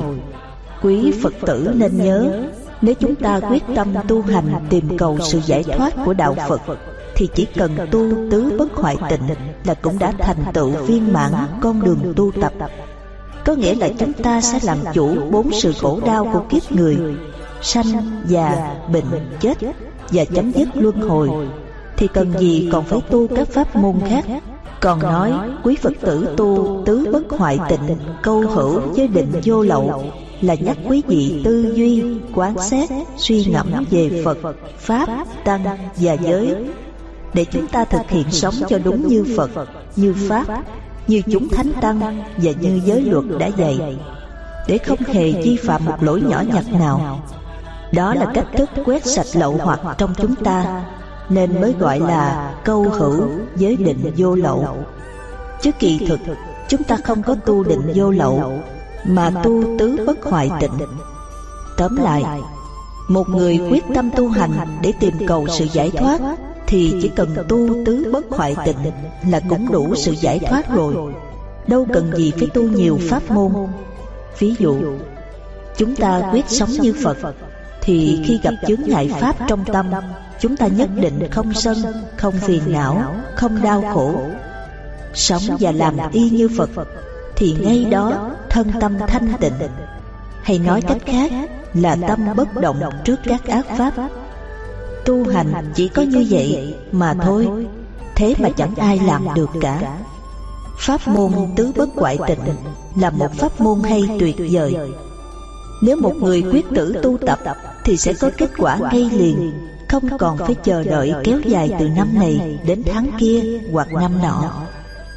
nhưng muốn tu tập pháp môn tứ bất hoại tịnh thì chúng ta nên nghiên cứu thật kỹ các cuốn sách thọ tam quy ngũ giới giáo án rèn nhân cách lớp tam quy lớp ngũ giới tập 1, 2, 3 đó là các cuốn sách dạy đức hạnh sống của Đức Phật Của Thách Tăng trong thời Đức Phật còn tại thế. Tại sao ta phải niệm Phật? Bài kinh Tứ Bất Hoại Tịnh Đức Phật dạy niệm Phật rất tuyệt vời. Nhưng đến bài kinh này Đức Phật dạy niệm Phật là dạy chúng ta sống với đức hiếu sinh thân hành, khẩu hành và ý hành còn tuyệt vời hơn nữa. Bởi vì đức hiếu sinh là một tâm hồn cao thượng sẽ đem đến cho mình, cho người và muôn loài vạn vật một tình thương chan hòa, một cuộc sống bình an yên vui. Muôn loài không làm khổ cho nhau. Niệm Phật như vậy mới thật sự là niệm Phật. Niệm Phật là ban tình thương yêu đến với mọi người. Niệm Phật như vậy mới có đầy đủ công đức niệm Phật. Đây, quý vị hãy đọc đoạn kinh này thì mới biết Đức Phật dạy niệm Phật như thế nào đúng, như thế nào sai. Thành La Việt có một ông hoàng thánh rất hung bạo. Thêm vào đó, Quyền thế và địa vị của ông Có thể giúp ông thủ tiêu tội ác trước pháp luật. Đối với ông, Chưa có một lời phải nào, Một đạo giáo nào cảm hóa được. Một hôm, Ông gặp Phật khi Phật du hóa xứ này. Mới nhìn thấy Đức Phật, Lòng ông bỗng cảm phục như voi dữ trước người quảng tượng Đức Phật dạy ông vài lời sơ lược. Hãy tưởng niệm Phật Đà, Hãy từ bi thương người, Hãy hùng lực cứu người. Ông cung kính dân lời, Nhưng khi về đến nhà, Vừa thấy người hành khất chướng mắt, Ông liền đùng đùng nổi giận. Lời vàng của Phật không còn trong lòng ông nữa. Khi ông toan đánh đuổi người ấy, Bỗng sực nhớ lại hình dáng từ nghiêm của Phật. Ông liền dịu lại, Như khi bố thí chút đỉnh gì. Tối hôm đó Vợ ông lấy làm lạ gạn hỏi đầu đuôi. Ông bèn tuần tự thuật lại. Nhờ thuật lại Ông nhớ lại rõ ràng hình dung Đức Phật Và lời Ngài dạy. Đêm hôm ấy Ông suy nghĩ mông lung. Ông nghĩ Nhớ Phật phải nhớ đến người nghèo khổ. Tưởng Phật phải tưởng đến người nghèo khổ. Nhớ Phật phải nhớ đến người khổ đau. Tưởng Phật phải tưởng đến người khổ đau. Rồi mới sáng Ông đi tìm Phật Giữa đường, ông gặp một người hành khất ốm liệt bên vệ đường. Không suy nghĩ, Ông đến ân cần hỏi han Và dốc hết tiền trong túi ra cho. Người ấy e sợ, cảm ơn rối rít, Nhưng ông chỉ bảo, Vì tưởng nhớ Phật nên tôi giúp anh. Anh nhận tiền này khiến tôi được phước. Thế là tôi ơn anh, Chứ nào anh ơn gì tôi? Người hành khất nghe thế, Lấy làm lạ Vì không lạ gì tính nết của ông Và uy danh của Đức Phật nữa. Bỗng nhiên người ấy cất tiếng niệm Nam mô Bổn sư Thích Ca Mâu Ni Phật. Kính lễ đến giác ngộ. Ông Hoàng cũng bất giác niệm theo Và đi mau tìm Phật. Khi gặp được Ngài Ông thuộc rõ đầu đuôi mọi việc Nghe xong Đức Phật mỉm cười hiền từ bảo Phải Niệm Phật ông phải tưởng niệm người nghèo khó Là để giúp đỡ họ. Tưởng niệm người nghèo khó để giúp đỡ họ là tưởng niệm Phật đó Kinh Tạp Bảo Tàng Đọc bài kinh này, quý Phật tử đã hiểu biết niệm Phật như thế nào đúng và như thế nào sai. Đọc suốt trong tạng kinh Nikaya, chúng tôi không thấy chỗ nào Đức Phật dạy niệm Phật là thầm đọc danh hiệu Phật. Như trong kinh Di Đà Phát Triển, cũng như kinh tìm hiểu pháp môn niệm Phật của các giáo sư Nam Tông tưởng giải viết ra, dạy niệm 108 âm của chính công đức của Phật. Sao các sư dám kiến giải sai lời Phật dạy như vậy, mà còn viết sách lưu lại cho hậu thế một việc làm tội lỗi rất lớn đối với Phật giáo, Các sư có thấy không? Chính những kiến giải ấy Mà các sư có thấy ai tu chứng quả A-la-hán chưa? Phật giáo bây giờ quý sư thầy đều vi phạm giới luật Chỉ có giới không ăn uống phi thời Mà còn bẻ dụng tan nát Huống là các giới khác. Những câu hỏi của Phật tử thành phố Hồ Chí Minh. Một, Chúng con xin hỏi, Mong Thầy quan hỷ trả lời Để chúng con biết Niệm Phật như thế nào là đúng, Như lời Phật dạy. Như thế nào là các tổ kiến tưởng giải ra dạy Và tu tập niệm Phật như vậy Có ích lợi gì?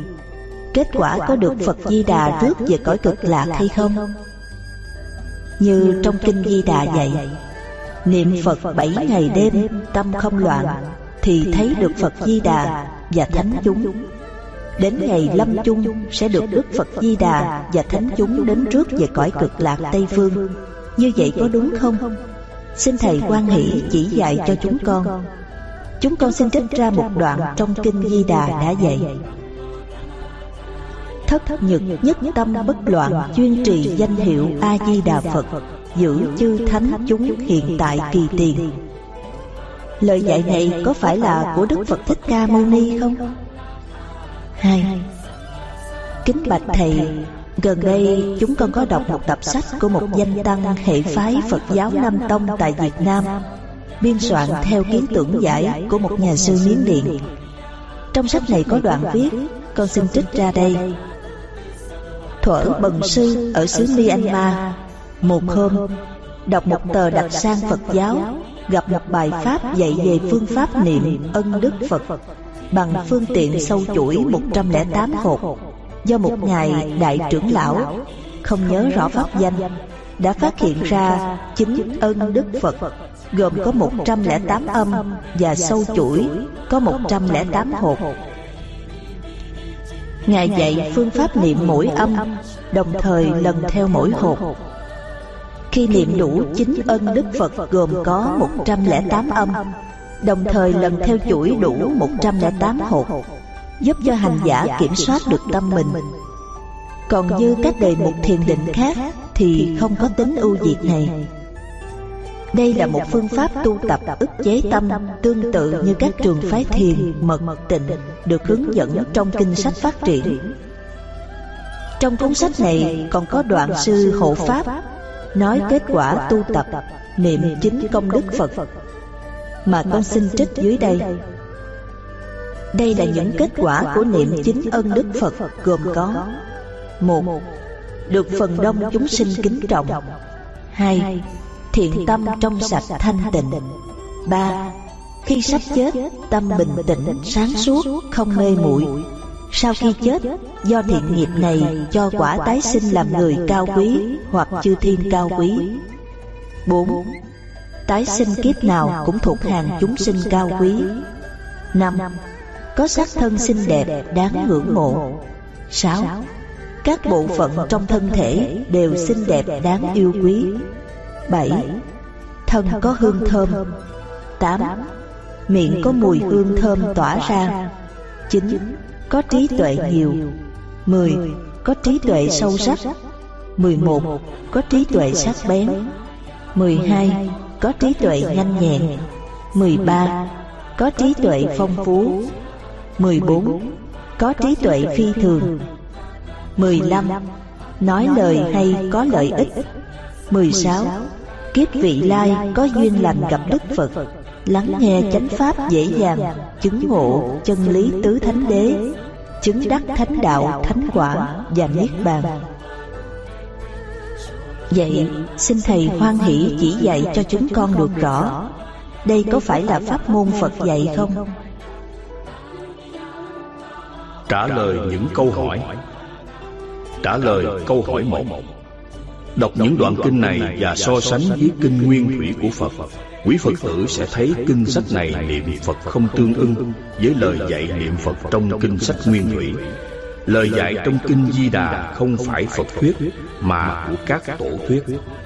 Nếu đem lời Phật dạy niệm Phật trong kinh nguyên thủy So sánh với kinh Di Đà dạy niệm Phật Thì không tương ưng Mà không tương ưng là kinh sách của ngoại đạo và như vậy, quý Phật tử không nên tin theo, Không nên tu tập theo.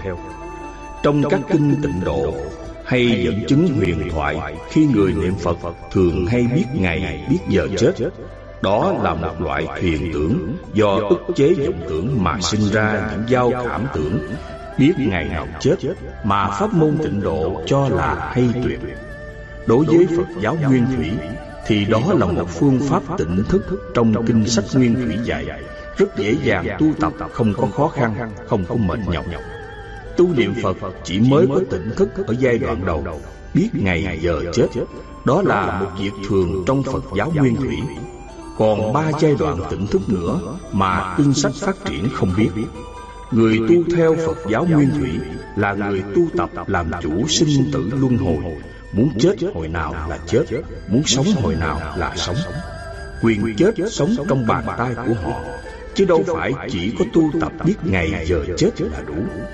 Người tu tịnh độ là tu theo tha lực cầu cúng. Chứ không biết cách thức tu tập làm chủ sinh già bệnh chết. Cho nên mới có những bài sám kệ của những nhà sư tịnh độ dạy cầu khấn. Cầu cho tôi chết biết ngày, biết giờ, biết khắc, biết rài tánh linh Cầu cho bệnh khổ khỏi mình.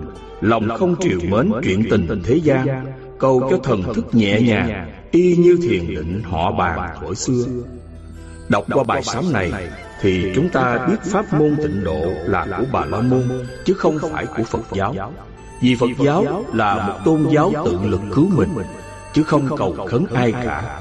Lấy con người làm chúa tể Tự con người phải cứu lấy con người chứ không có thần thánh quỷ ma nào cứu con người được.